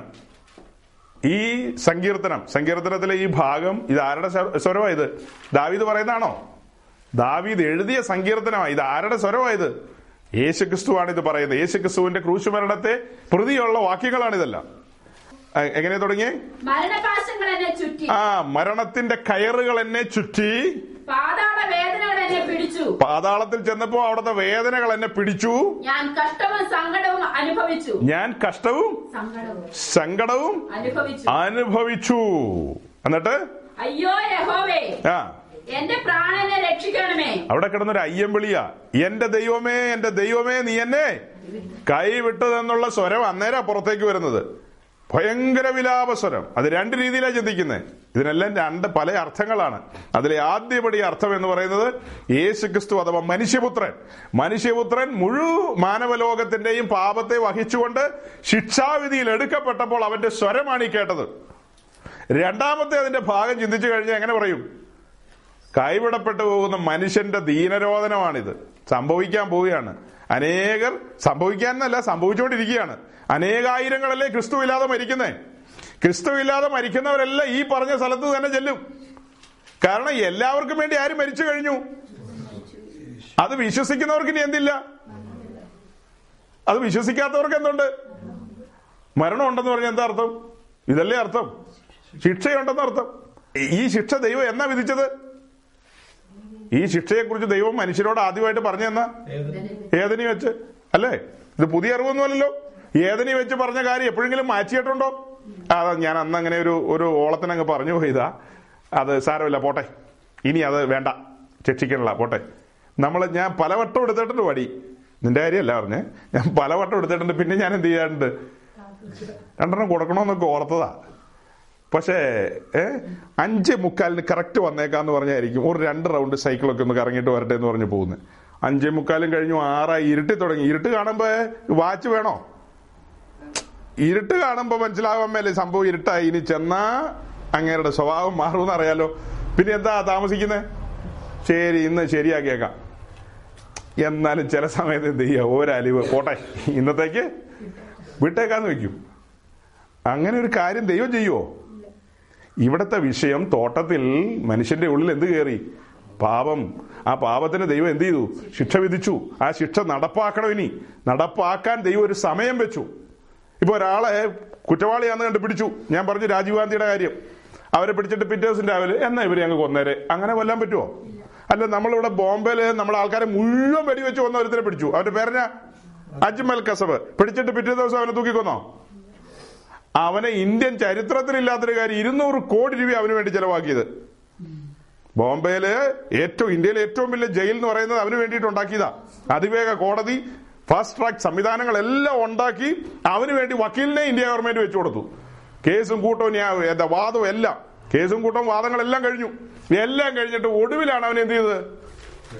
നീതിയും ന്യായമുള്ളൊരു രാജ്യത്തിന് ചുമ്മാ ഒരാളെ എന്ത് ചെയ്യാൻ പറ്റില്ല. അവന് പറയാനുള്ളത് എന്ത് ചെയ്യണം, കേൾക്കണം. എല്ലാം കഴിഞ്ഞ് അതിന്റെ സമയത്താണ് അവൻ എന്ത് ചെയ്യുന്നത്. അപ്പൊ എത്രയോ മാസങ്ങൾ വർഷങ്ങൾ തന്നെ പോയില്ലേ. അപ്പോ ഒരിക്കൽ മരണവും പിന്നെ പിറ്റേ ദിവസം എന്നല്ല, പിന്നേന്ന് എഴുതിയിരിക്കുന്നത്. മരണം കഴിഞ്ഞ പിറ്റേ ദിവസം ന്യായവിധിയല്ല, അതിനൊരു ദിവസം വെച്ചിട്ടുണ്ട്. അപ്പോ ദൈവം മരണം സംഭവിച്ചു, ഏദനിൽ വെച്ച് മരണം സംഭവിച്ചു. മരണം സംഭവിച്ചു, ഇനി എന്തുണ്ട്, ന്യായവിധിയുണ്ട്. ആ ന്യായവിധി നടപ്പാക്കി തന്ന കാലസമ്പൂർണതയിൽ കാൽവറി ക്രൂശിൽ, കാൽവറി ക്രൂശിൽ ആ ന്യായവിധി എല്ലാവരെയും തൂക്കിക്കൊല്ലേണ്ട സ്ഥാനത്ത് എല്ലാവർക്കും വേണ്ടി തന്റെ പുത്രനെ ഈ ഭൂമിയിലേക്ക് അയച്ച ശിക്ഷ മുഴുവൻ ആരുടെ മേലിട്ടു? പുത്രന്റെ മേലിട്ടു. ആ ശിക്ഷ അവൻ സ്വയം ഏറ്റെടുത്തു. ആർക്കു വേണ്ടി? എല്ലാവർക്കും വേണ്ടി. അപ്പൊ എല്ലാവർക്കും വേണ്ടിയുള്ള ശിക്ഷ അവൻ ഏത് രീതിയിലാണ് അനുഭവിച്ചത്? അതിന്റെ ആദ്യപടി അവന്റെ ശരീരം ദണ്ഡിപ്പിക്കപ്പെട്ടു. അത് മനസ്സിലായോ? അവന്റെ പുറ ഉഴവുചാല പോലെ എന്ത് ചെയ്തു, ഉഴുതു. അവന്റെ കരണക്കുറ്റിക്ക് എന്ത് ചെയ്തു, അടിച്ചു. അവന്റെ മുഖത്തെ രോമം എന്ത് ചെയ്തു, ഓരെണ്ണം ഒന്ന് പറിച്ചു നോക്കട്ടെ, എങ്ങനെ ഇരിക്കും? 2 നാണയങ്ങൾ കൂട്ടിപ്പിടിച്ചിട്ട് വലിച്ചാൽ എങ്ങനെ ഇരിക്കുമെന്ന് ചോദിച്ചേ. നമ്മൾ എന്തെന്നാ നല്ല മലയാളത്തിൽ പറയുന്നത്, പ്രാണൻ കത്തിപ്പോയിന്നോ, പ്രാണൻ പോയി എന്നൊക്കെ പറഞ്ഞു കളയും. ജീവൻ പോയിന്ന് പറഞ്ഞു. അപ്പൊ ആ മുഖത്ത് കാർക്കിച്ചു തുപ്പി, ചുമ്മാ തുപ്പുമല്ല, കാർക്കിച്ച ആ മുഖത്ത് തുപ്പി. അതെന്തൊരു ഭയങ്കരവാ. അവന്റെ മുഖത്ത് കാർക്കിച്ചു തുപ്പി, അവന്റെ മുഖത്തെ രോമം പിഴുതെടുത്തു, പിന്നെ കോലുകൊണ്ട് എന്ത് ചെയ്തു, അടിച്ചു. അവന്റെ കരണത്തും അടിച്ചു. അങ്ങനെയല്ല എഴുതിയിട്ടില്ലേ? അതെവിടെ എഴുതിയിരിക്കുന്നത്? ഏഷ്യാവ് 50-ന്റെ 6-7 വാക്യം വായിച്ചേ. അടിക്കുന്നവർക്ക് ഞാൻ എന്റെ മുതുകും രോമം പറിക്കുന്നവർക്ക് എന്റെ കവളും കാണിച്ചു കൊടുത്തു. എന്റെ മുഖം നിന്നയ്ക്കും തുപ്പലിനും മറച്ചിട്ടുമില്ല. കണ്ടോ, ഇതെല്ലാം ആരുടെ കാര്യം എഴുതി വെച്ചിരിക്കുന്നത്? അയ്യോ എന്നെ അടിക്കില്ലേ എന്ന് പറഞ്ഞോ? കൈകൊണ്ട് തടുക്കാൻ വന്നോ? രോമം പറിക്കുന്നവർക്ക് ഞാൻ എന്റെ കവളും കാണിച്ചു കൊടുത്തെന്ന് എഴുതിയിരിക്കുന്നത്. ഷോൺ മനസ്സിലായോ? നിന്റെ കരണക്കുറ്റിക്ക് അടിക്കേണ്ട സ്ഥാനത്ത് ആ അടി ആരുടെ മുഖത്ത് പോയി? യേശുക്രിസ്തുവിന്റെ മുഖത്ത് പോയി. പ്രിയപുത്രന്റെ മുഖത്തേക്കാണ് അടി മുഴുവൻ പോയത്. അവനെ നിന്ദിച്ചു, നഗ്നനായി കെട്ടിത്തൂക്കി അവിടെ, അല്ലെ? അപമാനിച്ചു. നിന്ദയ്ക്കും അപമാനത്തിനും ഭയങ്കര, അതായത് ആ കാലഘട്ടത്തിലെ ഏറ്റവും നിന്ദ്യമായ ശിക്ഷാവിധിയാണ് എന്ത്? ക്രൂശുമരണം. ക്രൂശുമരണം. അത്ര നികൃഷ്ടന്മാരെ മാത്രമേ എന്ത് ചെയ്യുള്ളൂ, ക്രൂശിക്കുള്ളൂ. ക്രൂശുമരണത്തിൽ സംഭവിക്കുന്ന ഇഞ്ചിഞ്ചായുള്ള മരണമാണ്. ക്രൂശയിലിട്ട് കഴിഞ്ഞാൽ അപ്പൊ തന്നെ മരിക്കില്ല, 2-3 ദിവസമൊക്കെ കിടക്കും ചിലര്. അങ്ങനെ കിടന്ന് അത് എപ്പോഴും ക്രൂശിക്കുന്നത് അവരുടെ ഹൈവേയുടെ സൈഡിലായിരിക്കും, അതായത് അവരുടെ വലിയ തിരക്കുള്ള റോഡിന്റെ സൈഡിലായിരിക്കും. അതെന്തിനാ? സകല മനുഷ്യരും കണ്ടോ ഇവന് വന്ന ശിക്ഷ, കണ്ടോ ഇനി ഒറ്റയൊരുത്തിന് ഇതുപോലെ ചെയ്യരുത് എന്നുള്ള അർത്ഥത്തിലാണത്. അങ്ങനെ സകല മനുഷ്യരുടെയും മുമ്പിൽ. അതുകൊണ്ടാണ് നടന്നു പോയൊരു വഴിപോക്കരെല്ലാം അങ്ങനെയൊക്കെ വായിക്കുന്നില്ലേ, നീ ദൈവപുത്രനെങ്കില് ഇറങ്ങി വാ, നീ നിന്നെ തന്നെ രക്ഷിക്കുന്നൊക്കെ പറഞ്ഞ നിമിഷങ്ങളുണ്ട്. അപ്പൊ അതെല്ലാം അങ്ങനെ ചെയ്യാനുള്ള കാരണം പരസ്യമായി അവനെ നിന്ദിച്ചു, അപമാനിച്ചു. ഈ ശിക്ഷകളെല്ലാം അവന് ഏറ്റെടുത്തത് ആർക്കു വേണ്ടിയാ? നമുക്ക് വേണ്ടിയല്ലേ? അങ്ങനെയല്ലേ നാം ഓരോരുത്തരും ചിന്തിച്ചു നോക്കി. നമുക്ക് വേണ്ടി ഞാൻ പറഞ്ഞെന്നുള്ളൂ, പറയുന്ന രീതി അനുസരിച്ചാണ് എനിക്ക് വേണ്ടിയെന്നാ. എനിക്ക് വേണ്ടിയാണ് അവൻ ഇതെല്ലാം ചെയ്തത്. ഇത് വ്യക്തിപരമാണ്. ഭാര്യയും ഭർത്താവും ഒന്നും ഇവിടെ കൂട്ടുകൃഷിയൊന്നും ഇല്ല കേട്ടോ, വ്യക്തിപരമാണ്. എനിക്ക് വേണ്ടിയാണ് അവൻ ഈ പീഡനം മുഴുവനും ഏറ്റെടുത്തത്. ഇവിടെ കൊണ്ട് തീർന്നില്ല. ഈ പീഡിപ്പിക്കപ്പെട്ടവൻ നേരെ മരക്കുരിശിൽ അവനെ തൂക്കി. തൂക്കിക്കഴിഞ്ഞിട്ട് അവിടെ അവസാനിച്ചോ? പിന്നീട് നമ്മൾ എത്ര ഇനി വാക്യങ്ങളെ വായിക്കേണ്ടതെന്ന് അറിയാവോ? ഈ വാക്യങ്ങൾ കിടക്കുകയാണ്. അപ്പോൾ അങ്ങനെ ആ മരക്കുരിശിൽ കിടക്കുന്ന സമയത്താണ് അവന് ക്രൂശിക്കാൻ കൊണ്ടുപോയത്. മൂന്നാം മണി നേരത്ത് അവർ എന്ത് ചെയ്തു? ക്രൂശിച്ചു. ഈ മൂന്നാം മണി നേരം എന്ന് പറഞ്ഞാൽ നമ്മുടെ സമയം എപ്പോഴാ? രാവിലെ 9 മണിക്ക്, നമ്മളുടെ മോർണിംഗ് 9 o'clock. ആ 9 മണിക്ക് അവന് ക്രൂശിച്ചു. അത് കഴിഞ്ഞ് നമ്മുടെ ഉച്ചയ്ക്ക് 12 മണി, അതാണ് 6-ാം മണി നേരം. ആ 6-ാം മണി നേരം മുതൽ 9-ാം മണി നേരം, 9 എന്ന് പറഞ്ഞാൽ 3 മണി, ഉച്ച കഴിഞ്ഞ് 3 മണി, ആ സമയം ദേശത്തെല്ലാം ഇരുട്ടുണ്ടായൊരു സമയം. ആ സമയത്ത് എന്തെല്ലാം കാര്യങ്ങൾ സംഭവിച്ചു എന്നുള്ളതിന്റെ ഒരു ചുരുക്കെഴുത്ത് മുഴുവനായിട്ട് എഴുതിയിട്ടില്ല, പുസ്തകത്തിലുണ്ട്. അപ്പൊ അതിന്റെ ഉത്തരങ്ങൾ ആഴത്തിൽ നാം തേടുകയും അന്വേഷിക്കുകയും ഒക്കെ ചെയ്യുമ്പോഴാണ് ശിക്ഷാവിധിയിൽ അവനവന്റെ പ്രാണനിലും ആത്മാവിലും കടുത്ത ശിക്ഷ ഏറ്റെടുക്കേണ്ടി വന്നു. പാപിയായ മനുഷ്യൻ കടന്നു പോകേണ്ട സ്ഥാനത്ത് യേശുക്രിസ്തു കടന്നുപോയി ആ ശിക്ഷ നിവർത്തിച്ചു, ആ ശിക്ഷ പൂർത്തീകരിച്ചു. അപ്പൊ കാൽവറിയിലെ ക്രൂശെന്ന് പറയുന്നത്, ഇതിനു മുമ്പ് നമ്മൾ പറഞ്ഞിട്ടുണ്ട്, അത് യഹൂദന്മാർക്കും റോമാക്കാർക്കുമാണ് മരക്കുരിശ്. നമ്മെ സംബന്ധിച്ച് പിതാവായ ദൈവം നമ്മുടെ വീണ്ടെടുപ്പിന് വേണ്ടി ഒരുക്കിയ ഒരു ബലിപീഠമാണ്, അഥവാ ഒരു യാഗപീഠമാണത്, ഒരു ഓൾട്ടറാണത്. പിതാവായ ദൈവം നമുക്ക് വേണ്ടി ഒരുക്കിയ എന്താണത്? ഒരു യാഗപീഠം. ആ യാഗപീഠത്തിൽ യേശു ക്രിസ്തു നമുക്ക് വേണ്ടി ഒരു യാഗമായിട്ട്, ഒരു സൈഡിൽ നിന്ന് ഇങ്ങനെ പറയൂ, വേറൊരു സൈഡിൽ നിന്ന് അങ്ങനെ പറയും, ഇതെല്ലാം മനസ്സിലാക്കിക്കോണം. യേശുക്രിസ്തു എന്ന യാഗമൃഗം നമുക്ക് വേണ്ടി എന്ത് ചെയ്യുക? അപ്പോ ഒരു യാഗമായി തീരുകയാണ്. അപ്പൊ പിതാവ് ഒരുവനെ ആകർഷിക്കുകയാണ്, സുവിശേഷം കേട്ടുകൊണ്ടിരിക്കുകയാണ്. ആ സുവിശേഷം കേട്ടുകൊണ്ടിരിക്കുമ്പോൾ വലിയൊരു സദ്വർത്തമാനമാണത്. നീ പോകേണ്ട തീക്കകത്തേക്ക്, നീ പോകേണ്ട സ്ഥാനത്തേക്ക് നിനക്ക് പകരം മറ്റൊരുവൻ അവിടെ പോയി ആ ശിക്ഷ ഏറ്റെടുത്തു. ആ തിരിച്ചറിവാണ്. അപ്പോ സുവിശേഷം കേട്ടുകൊണ്ടിരിക്കുമ്പോൾ കർട്ടൻ, വാതിൽ, അത് മറ നീക്കുകയാണ് എന്ന് പറഞ്ഞാൽ നമ്മുടെ കണ്ണ് തുറന്നു വരികയാണ്. കണ്ണ് തുറക്കുമ്പോൾ നമ്മൾ ആദ്യം കാണുന്നത് യാഗപീഠം, കത്തുന്ന യാഗപീഠം. ആ യാഗപീഠത്തിൽ ഒരു യാഗമൃഗം കിടക്കുകയാണ്. അതിനെ അടുത്തൊന്ന് ചേർന്ന് നിന്നും നോക്കി. യാഗപീഠത്തോട് നമ്മൾ എന്ത് ചെയ്യുക? ചേർന്ന് നിൽക്കുമ്പോ യാഗമൃഗത്തെ അറക്കുമ്പോൾ ഒരു സ്വരം കേൾക്കില്ലേ? എന്തായിരിക്കും സ്വരം? ഭയാനകമായൊരു സ്വരമല്ലേ അത്? ഒരു മൃഗം അതിന്റെ പ്രാണൻ പോകുന്ന സമയത്ത് അത് കാണിക്കുന്ന വെപ്രാളം നിങ്ങൾ കണ്ടിട്ടുണ്ടോ? പ്രാണൻ പോകുന്ന ആ നിമിഷങ്ങളാണത്, ഭയങ്കര ഭയാനകമായ നിമിഷങ്ങൾ. അപ്പൊ അതിന് നമ്മൾ ഈ യാഗങ്ങൾ എന്നുള്ള വിഷയം ചിന്തിച്ചു കഴിഞ്ഞാൽ, ഇസ്രായേലിനോടുള്ള ബന്ധത്തിൽ അവരുടെ ഇടയിൽ ഒരുവൻ പാപം ചെയ്താൽ അവര് എന്തു കൊണ്ടുവരണം? പാപയാഗം കൊണ്ടുവരണം. ആടിനെയോ കാളയോ പ്രാവിനെയോ കൊണ്ടുവന്ന് എന്ത് ചെയ്യും? യാഗം കഴിക്കും. അപ്പോൾ ഒരു ചാക്കോച്ചൻ ഇങ്ങനെ ഒരു ആടുമായിട്ട് നടന്നു പോവുക. അപ്പോൾ ആൾക്കാർ ചോദിച്ചു, എങ്ങോട്ട് പോവാ? ഞാനൊരു യാഗം അർപ്പിക്കാൻ പോവുക. അപ്പം എന്നാ വിഷയം? ഇന്ന് പാപയാഗമാണ്. അപ്പോൾ പാപം ചെയ്തെന്നുള്ള അർത്ഥം എന്തുവാകട്ടെ. അപ്പം അങ്ങനെ ഈ യാഗപ്രഭുവായിട്ട് സമാഗമന കൂടാരത്തിന് മുമ്പിലും എരിശിലെ ദേവാലയത്തിന് മുൻപിലേക്ക് വരിക. അങ്ങനെ ഈ ആടുമായിട്ട് എരിശിലെ ദേവാലയത്തിന് മുമ്പിൽ വന്നു. ഈ നമ്മൾ പറയുന്ന നമ്മുടെ ചാക്കോച്ചന്റെ സകല പാപങ്ങളും ശാപങ്ങളും എല്ലാം ഈ ആടിന്റെ മേലെ എന്ത് ചെയ്യാ? അവനെ കൊണ്ട് തന്നെ കൈവെപ്പിക്കും. അവനെ കൊണ്ട് തന്നെ ആടിന്റെ മേൽ കൈവെപ്പിക്കാൻ പുരോഹിതൻ പറയും. വെച്ചിട്ട് ഇവന്റെ പാപങ്ങളെല്ലാം അതിന്റെ മേൽ ആരോപിക്കും.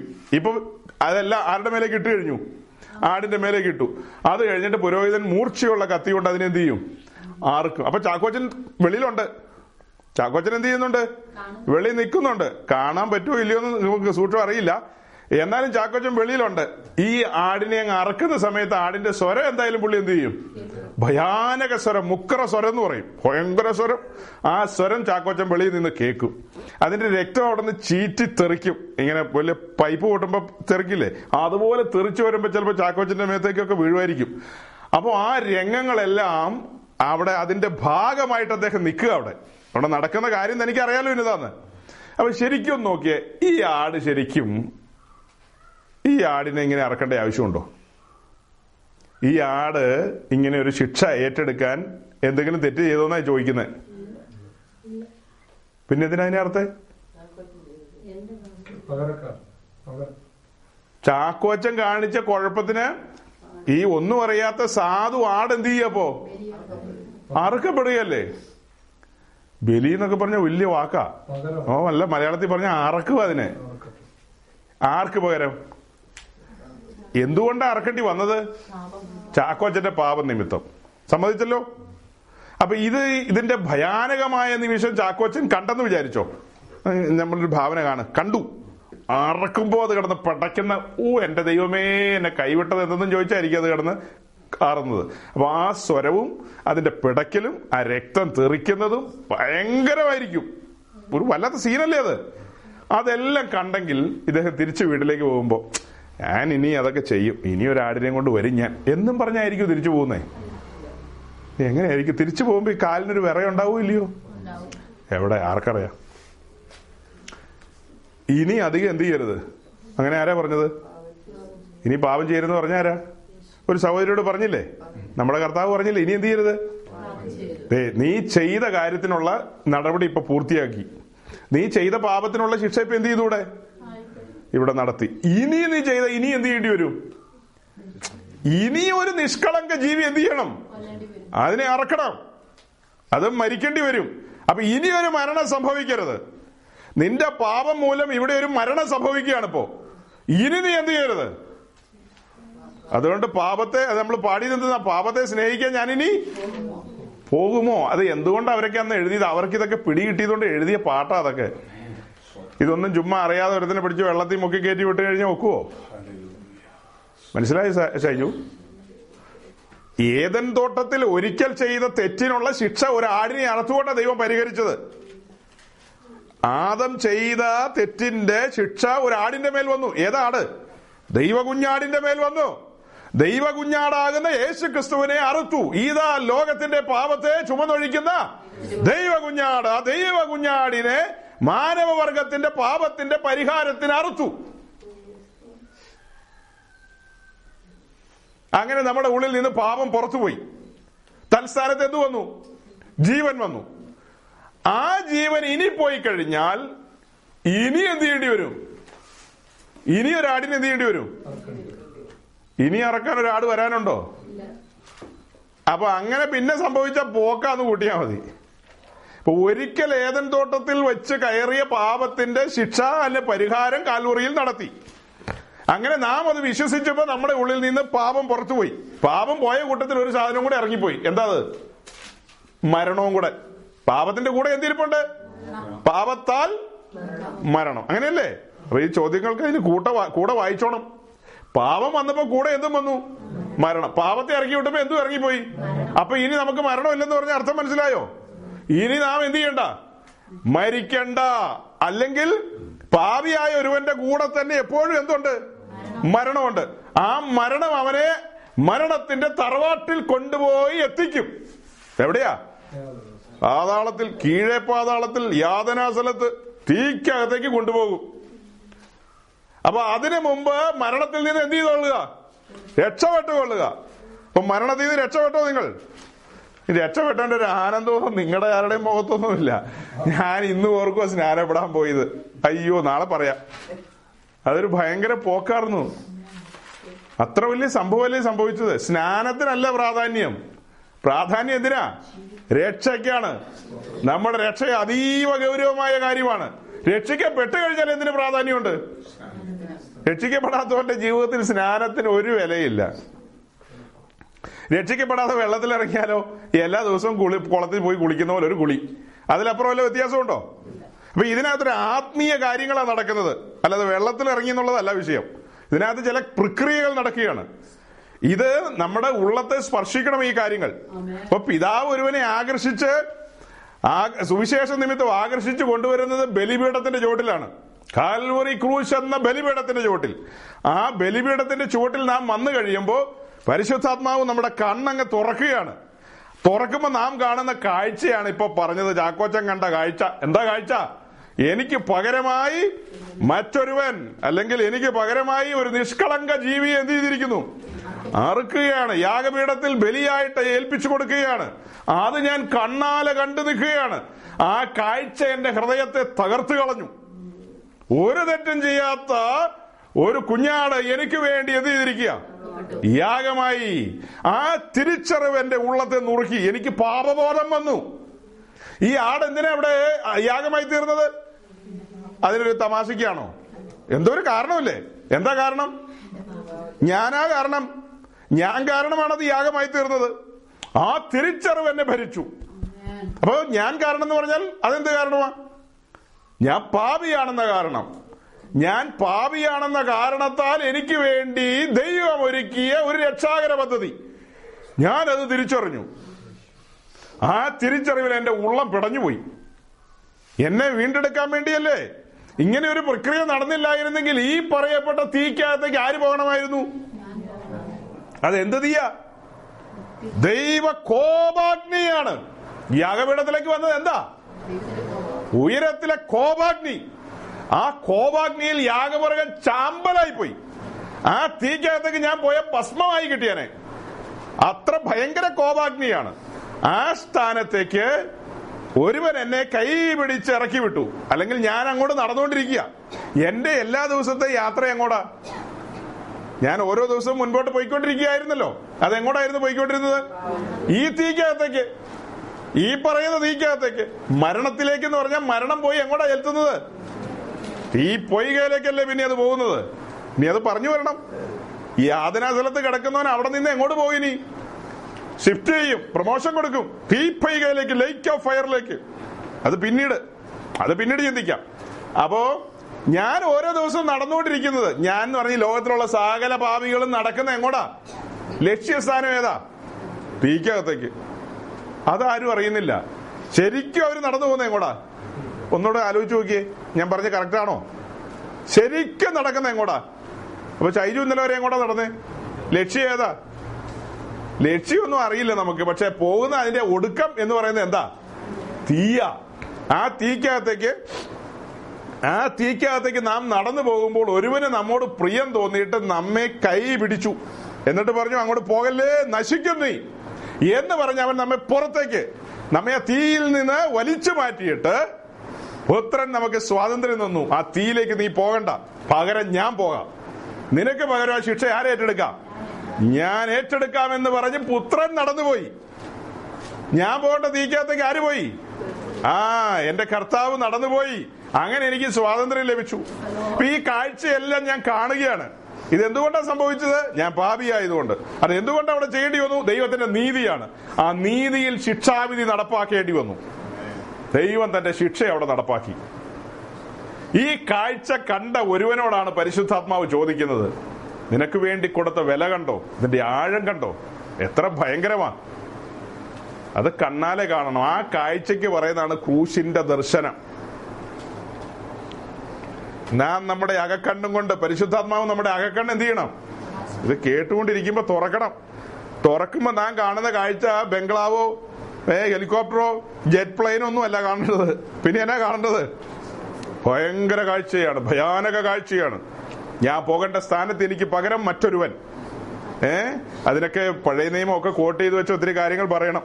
വീണ്ടെടുപ്പിന് വേണ്ടി യാഗമൃഗങ്ങളെ അറക്കുന്ന രീതികളും ഒക്കെ നമ്മൾ മനസ്സിലാക്കി വരുമ്പോഴാണ് ഇതിന്റെ ആഴം മനസ്സിലാകുന്നത്. അപ്പോൾ അങ്ങനെ ആ കാര്യം നടത്തി കഴിഞ്ഞപ്പോൾ ഞാൻ സ്വതന്ത്രനായി. ഈ കാഴ്ച ഞാൻ കണ്ടുകൊണ്ടിരിക്കുമ്പോൾ ഞാൻ സമ്മതിച്ചു, ഞാനൊരു പാപിയാണ്. ഞാൻ പാപിയാണെന്ന് സമ്മതിച്ചപ്പോൾ ആ സെക്കൻഡിൽ എന്റെ പേര് ജീവപുസ്തകത്തിൽ എഴുതി. ഞാനൊരു ദൈവ പൈതലായി, ദൈവ കുടുംബത്തിലെ അംഗമായി. ഞാൻ സമ്മതിക്കണം, പാപിയാണെന്ന് സമ്മതിക്കണം. വേറെ ഒന്നും പറഞ്ഞിട്ടില്ല. നിങ്ങൾ 50,000 രൂപ ഇടാനോ 1,00,000 10,00,000 ഒന്നും കൊണ്ടുവരാൻ പറഞ്ഞില്ല. നിങ്ങൾ എന്തെങ്കിലും പ്രക്രിയകൾ ചെയ്തു കൂട്ടണമെന്നൊന്നും പറഞ്ഞില്ല. ആകെ ഇത്രയേ ഉള്ളൂ. നമ്മൾ സമ്മതിക്കണം. അത് സമ്മതിച്ച് ഏറ്റു പറഞ്ഞു കഴിയുമ്പോൾ നമ്മുടെ ഉള്ളിലേക്ക് ഈ പാപബോധം നമുക്ക് തന്ന പരിശുദ്ധാത്മാവ് അകത്തേക്ക് അങ്ങ് വരികയാണ്. പരിശുദ്ധാത്മാവ് അകത്തേക്ക് വരുമ്പോൾ വെറും കയ്യാലെയല്ല വരുന്നത്. അകത്തേക്ക് വരുമ്പോൾ ജീവനും കൊണ്ടാ വരുന്നത്. നമ്മുടെ ഉള്ളിലേക്ക് വരുന്നത് എന്തും കൊണ്ടാ? ജീവനും കൊണ്ടാ വരുന്നത്. അങ്ങനെ ജീവൻ നമ്മുടെ ഉള്ളിലേക്ക് വന്നാൽ ഈ പരിശുദ്ധാത്മാവ് പിന്നെ പുറത്തു പോകുന്നില്ല. പിന്നെ പരിശുദ്ധാത്മാവ് ഈ ജീവനുള്ളവരെ ഒക്കെ പറപ്പിച്ചോണ്ടങ്ങ് പോകും. അതാണ് ഒടുക്കത്തെ നാളിൽ ഞാൻ അവനെ, ജീവനകത്ത് വന്നവരെ ഒടുക്കത്തെ നാളിൽ ഞാൻ ഉയർപ്പിക്കും. ജീവൻ വന്നില്ലെങ്കിൽ സ്നാനപ്പെട്ടത് വെറുതെ. അപ്പൊ സ്നാനപ്പെടുന്നതിന് മുമ്പ് എന്ത് സംഭവിക്കണം? ജീവനകത്ത് വരണം. അപ്പൊ ജീവനുണ്ടെങ്കിൽ സ്വാഭാവികമായി ഇത് എന്ത് ചെയ്യും? ചലിക്കും. മനസ്സിലായോ? പിടി കിട്ടിയോ? ജീവനകത്ത് വന്ന പിന്നെ വേറെ ആൾക്കാർ ഇഞ്ചക്ഷൻ ഒന്നും കൊടുക്കണ്ടെന്ന്. വേറെ എല്ലായിടത്തും ആൾക്കാർ ഇഞ്ചക്ഷനൊക്കെ കൊടുത്തിട്ടാണ് ഈ ബ്രോയിലർ കോഴി എന്നൊക്കെ പറഞ്ഞ പോലെയാണ് ആരാധനയ്ക്ക് വേണ്ടിയുള്ള ബ്രോയിലർ കോഴികളെ 10 മണി മുതൽ ഇങ്ങനെ ഇഞ്ചക്ഷൻ കൊടുക്കും. രാവിലെ, ഞായറാഴ്ച രാവിലെ ഇഞ്ചക്ഷൻ ഒക്കെ ചെന്ന് കഴിഞ്ഞാൽ പിന്നെ ആൾക്കാരെല്ലാം തുള്ളൽ കൊടുക്കും. അങ്ങനെയാണോ അത് തുള്ളുന്നത്? ഇത് ഓൾറെഡി നമ്മുടെ ഉള്ളിൽ എന്തു വന്നു? ജീവൻ വന്നു. ജീവൻ വന്നാൽ പിന്നെ ചലിക്കും. ജീവനങ്ങ് വന്ന അവിടെയുള്ള പ്രാണികളെല്ലാം എന്ത് ചെയ്യുന്ന വായിക്കുന്നത്? ചലിക്കുന്ന പ്രാണികളുണ്ടാവും. അപ്പൊ ജീവൻ വന്നാൽ നമ്മുടെ ഉള്ളിൽ ആ സന്തോഷം വരും. ആ സെൻട്രൽ ജയിലിൽ നിന്ന് അവരെ പുറത്തേക്ക് വിട്ടു കഴിഞ്ഞാൽ അവൻ ചാടിത്തുള്ളി, അവന് ഭ്രാന്ത് പിടിച്ചായിരിക്കും ഓടുന്നത്. അവൻ ലോകം മുഴുവൻ നടന്ന് പറയും, എന്നെ തൂക്കിക്കൊല്ലാനിട്ടതാ, എന്നാൽ ഇന്ത്യ ഗവൺമെന്റ് എന്നെ സ്വതന്ത്രരാക്കി. എന്തായിരിക്കും അവന്റെ സന്തോഷം? അവൻ ഏത് റെയിൽവേ സ്റ്റേഷനിലും കിടന്നുറങ്ങാൻ തയ്യാറാവില്ലേ? ഇല്ലയോ? ഏത് മരത്തണലിലും അവൻ എന്ത് ചെയ്യും? അവനെ സ്വതന്ത്രനാക്കി ഇന്ത്യയുടെ പ്രസിഡന്റ് കാണുവാന്ന് വിചാരിച്ചോ, ഒരാഴ്ച കഴിഞ്ഞിട്ടൊന്ന് കാണുക, യാദൃച്ഛികമായി കണ്ടു, ഭാവനയാ. എന്താ ബ്രദർ മുരുകൻ ഇങ്ങനെ സ്തംഭിച്ചിരിക്കുന്നത്, അങ്ങനെ ആകെ നിരാശപ്പെട്ടിരിക്കുന്നത്? ഓ, ഞാൻ ആ ജയിലിൽ കിടന്ന അവിടെ കഞ്ഞി കുടിച്ച് പൊയ്ക്കോട്ടിരുന്നതാ, ഇപ്പോ തൂക്കിക്കൊല്ലാനിരുന്നവനാന്ന് ഓർക്കണം, ഇപ്പൊ ഒരു സുഖമില്ല, ഒരു സന്തോഷമില്ല. അപ്പൊ ഇവനെ സ്വതന്ത്രനാക്കി വിട്ട മനുഷ്യന് എന്ത് തോന്നുന്നു? അന്നേരം ഒരു സങ്കടം തോന്നുമില്ലയോ? ഈ ഭൂമിയിലുള്ള പെന്തക്കോസുകാരെ മുഴുവനും ഓർത്തിട്ട് ദൈവം ദുഃഖിക്കുക. കാരണം ഇവരാരും സന്തോഷിക്കുന്നില്ല. പൗലോസ് എന്താ എഴുതി വെച്ചിരിക്കുന്നേ? എന്ത് കാരണത്താൽ? വിസ കിട്ടിയതുകൊണ്ടാ, പ്രൊമോഷൻ കിട്ടിയതുകൊണ്ടാ, ബാങ്ക് ബാലൻസ് കൂടിയതുകൊണ്ടാ, പിന്നെ എന്നാ മക്കൾ അമേരിക്കയ്ക്ക് പോയതുകൊണ്ടാ, എന്നാ കാരണത്താലാ സന്തോഷിക്കാൻ പറഞ്ഞത്? ഒന്നുമില്ലെങ്കിലും നീ എന്ത് ചെയ്തോണം? എന്ത് കാരണത്താലാ? നീ സ്വതന്ത്രനല്ലേ? തീക്കകത്തേക്ക് പോകണ്ട, ശിക്ഷാവിധിയിൽ അകപ്പെടേണ്ട, നീ ഇന്ന് സ്വതന്ത്രനാണ്. ആ കാരണത്താൽ നീ മരണം വരെ എന്ത് ചെയ്യണം? സന്തോഷിക്കണം. ഇനി എന്റെ മേൽ മരണത്തിന് ഒരവകാശവും ഇല്ല. ഇനി മരണത്തിന് എന്റെ മേൽ എന്തില്ല? ഒരു കർത്തൃത്വവും ഇല്ല. മരണത്തിന്റെ മരണത്തെ ഞാൻ വെല്ലുവിളിക്കുന്നവനായി. ഞാൻ അതിനെ എന്റെ മേൽ വാഴുവാൻ, പാപത്തിന് എന്റെ മേൽ വാഴുവാൻ സാധ്യമല്ല. ഈ കാരണത്താൽ നമ്മൾ എന്ത് ചെയ്യണം? സന്തോഷിക്കണം. അപ്പോൾ പിതാവ് ഒരുവനെ ആകർഷിച്ച് പുത്രന്റെ അടുക്കൽ കൊണ്ടുവന്നാൽ അവിടെ പുത്രൻ സ്വാതന്ത്ര്യം കൊടുക്കുന്നു മാത്രം വായിച്ചു നിർത്തരുത്. ഈ കാര്യങ്ങളെല്ലാം പുത്രന്റെ അടുക്കൽ വരുമ്പോൾ സംഭവിച്ച കാര്യങ്ങളെല്ലാം കണ്ണാലെ കാണുകയാണ്. ഇതെല്ലാം കണ്ടു കഴിയുമ്പോൾ ഓട്ടോമാറ്റിക്കലി നമുക്കുണ്ടാകുന്ന ചേഞ്ചസ്, രൂപാന്തരം ഉണ്ടാകുകയാണ്. അവിടെ എന്താ സംഭവിക്കുന്നത്? കോനത്തെ രൂപാന്തരമല്ലേ ഉണ്ടാകുന്നത്? ആ രൂപാന്തരപ്പെട്ട ആളുകളെയാണ് പിന്നത്തേതിൽ എങ്ങോട്ട് കൊണ്ടുപോകേണ്ടത്? സ്നാനക്കടവിലേക്ക് കൊണ്ടുപോകേണ്ടത്. രൂപാന്തരം വന്നില്ലെങ്കിൽ ദയവായി എന്ത് ചെയ്യരുത്? നമ്മളോട് തന്നെ നമുക്ക് തന്നെ ഉപദ്രവമായി മാറരുത്. ഒരുവൻ രക്ഷിക്കപ്പെട്ടെങ്കിൽ മാത്രമേ അവൻ എന്ത് ചെയ്യാൻ പറ്റുള്ളൂ? സ്നാനപ്പെടുത്താൻ പറ്റുകയുള്ളൂ. അതിന് കുറച്ചും കൂടെ കാര്യങ്ങൾ പറയാനുണ്ട്. അത് തുടർന്ന് ഉച്ച കഴിഞ്ഞിട്ട് ആ കാര്യങ്ങൾ പറയാം. അപ്പോൾ ഇതിന് കുറച്ചും കൂടെ കാര്യങ്ങൾ പറഞ്ഞു കഴിഞ്ഞിട്ട് പിന്നെ നമുക്ക് സ്നാനത്തിന്റെ കാര്യത്തെക്കുറിച്ച് ചിന്തിക്കാം. സ്നാനത്തിന് മുൻപ് നടക്കേണ്ട ഒരു കാര്യമാണ്, മനസ്സിലാക്കേണ്ട ഒരു കാര്യമാണ് ഇപ്പൊ പറഞ്ഞത്. സ്നാനപ്പെടേണ്ടത് ആരാ? രക്ഷിക്കപ്പെട്ടവർ. രക്ഷിക്കപ്പെട്ടെന്ന് ഉത്തമ ബോധ്യമുള്ളവർ. അതിപ്പോ ഞങ്ങൾക്ക് ആർക്കും ഒന്നും നോക്കാൻ പറ്റില്ല. ഞങ്ങൾ രക്ഷിക്കപ്പെട്ടാലുള്ള ചില ലക്ഷണം പറഞ്ഞു തന്നു. അതിലൊന്നാമത്തെ കാര്യം, ഇനി മരണത്തെ പേടിയില്ല, ശേഷം പേടിയില്ല. രണ്ട്, രക്ഷിക്കപ്പെട്ട് കഴിഞ്ഞാൽ അവന്റെ ഉള്ളിൽ ദിവ്യമായ സമാധാനം ഓളം തള്ളും. അവന്റെ ഉള്ളിൽ എപ്പോഴും എന്തായിരിക്കും? കൊടുങ്കാറ്റടിക്കുമ്പോഴും അവന്റെ ഉള്ളിൽ എന്തായിരിക്കും? ആ കൊടുങ്കാറ്റിനടിയിൽ കിടന്ന് അവൻ കൂർക്ക വലിച്ചുറങ്ങും. അതാണ് ഒരു ലക്ഷണം. രണ്ട്, എന്തെല്ലാം ചോർന്നു പോയാലും എന്തെല്ലാം നഷ്ടം വന്നാലും അവന്റെ ഉള്ളിൽ ഇങ്ങനെ നുരഞ്ഞു പൊന്തുകയാണ്. എന്ത് സ്വർഗീയ സന്തോഷം. സന്തോഷം അമ്പാനിക്കുമുണ്ട്. എല്ലാവർക്കും സന്തോഷമില്ലേ ഭൂമിയില്? അതെല്ലാം ജഡീക സന്തോഷം. പക്ഷെ നമുക്ക് കിട്ടിയിരിക്കുന്ന സന്തോഷം എന്താ? സ്വർഗീയ സന്തോഷം. ആ സന്തോഷം നഷ്ടപ്പെടരുത്. സന്തോഷം നഷ്ടപ്പെടുന്നത് എങ്ങനെയാ? സമാധാനം പോയാൽ സന്തോഷവും പോയി, അങ്ങനെയല്ലേ? സമാധാനം പോകുന്ന ലക്കങ്ങളില്ലേ ജീവിതത്തില്? അങ്ങനെ സമാധാനം പോയാൽ ഓട്ടോമാറ്റിക്കലി എന്ത് പോവും? സന്തോഷം പോവും. ആ സന്തോഷം പോകുമ്പോൾ കർത്താവ് നമ്മോട് എന്ത് പറയും? എപ്പോഴും ഞാൻ നിങ്ങൾക്ക് സമാധാനവും സന്തോഷവും തന്നില്ലേ? അപ്പോൾ നിങ്ങൾ എപ്പോഴും എന്ത് ചെയ്യണം? സന്തോഷിക്കണം. അപ്പൊ എപ്പോഴും സന്തോഷിക്കാനുള്ള കാരണം ഉണ്ട് നമുക്ക്. അതാ ഈ പറഞ്ഞു വന്നത്. പക്ഷെ ഇതിന്റെ തുടർച്ച ബാക്കി ഉച്ച കഴിഞ്ഞ് പറയുന്നതായിരിക്കും. ദൈവം നിങ്ങളെ സഹായിക്കട്ടെ.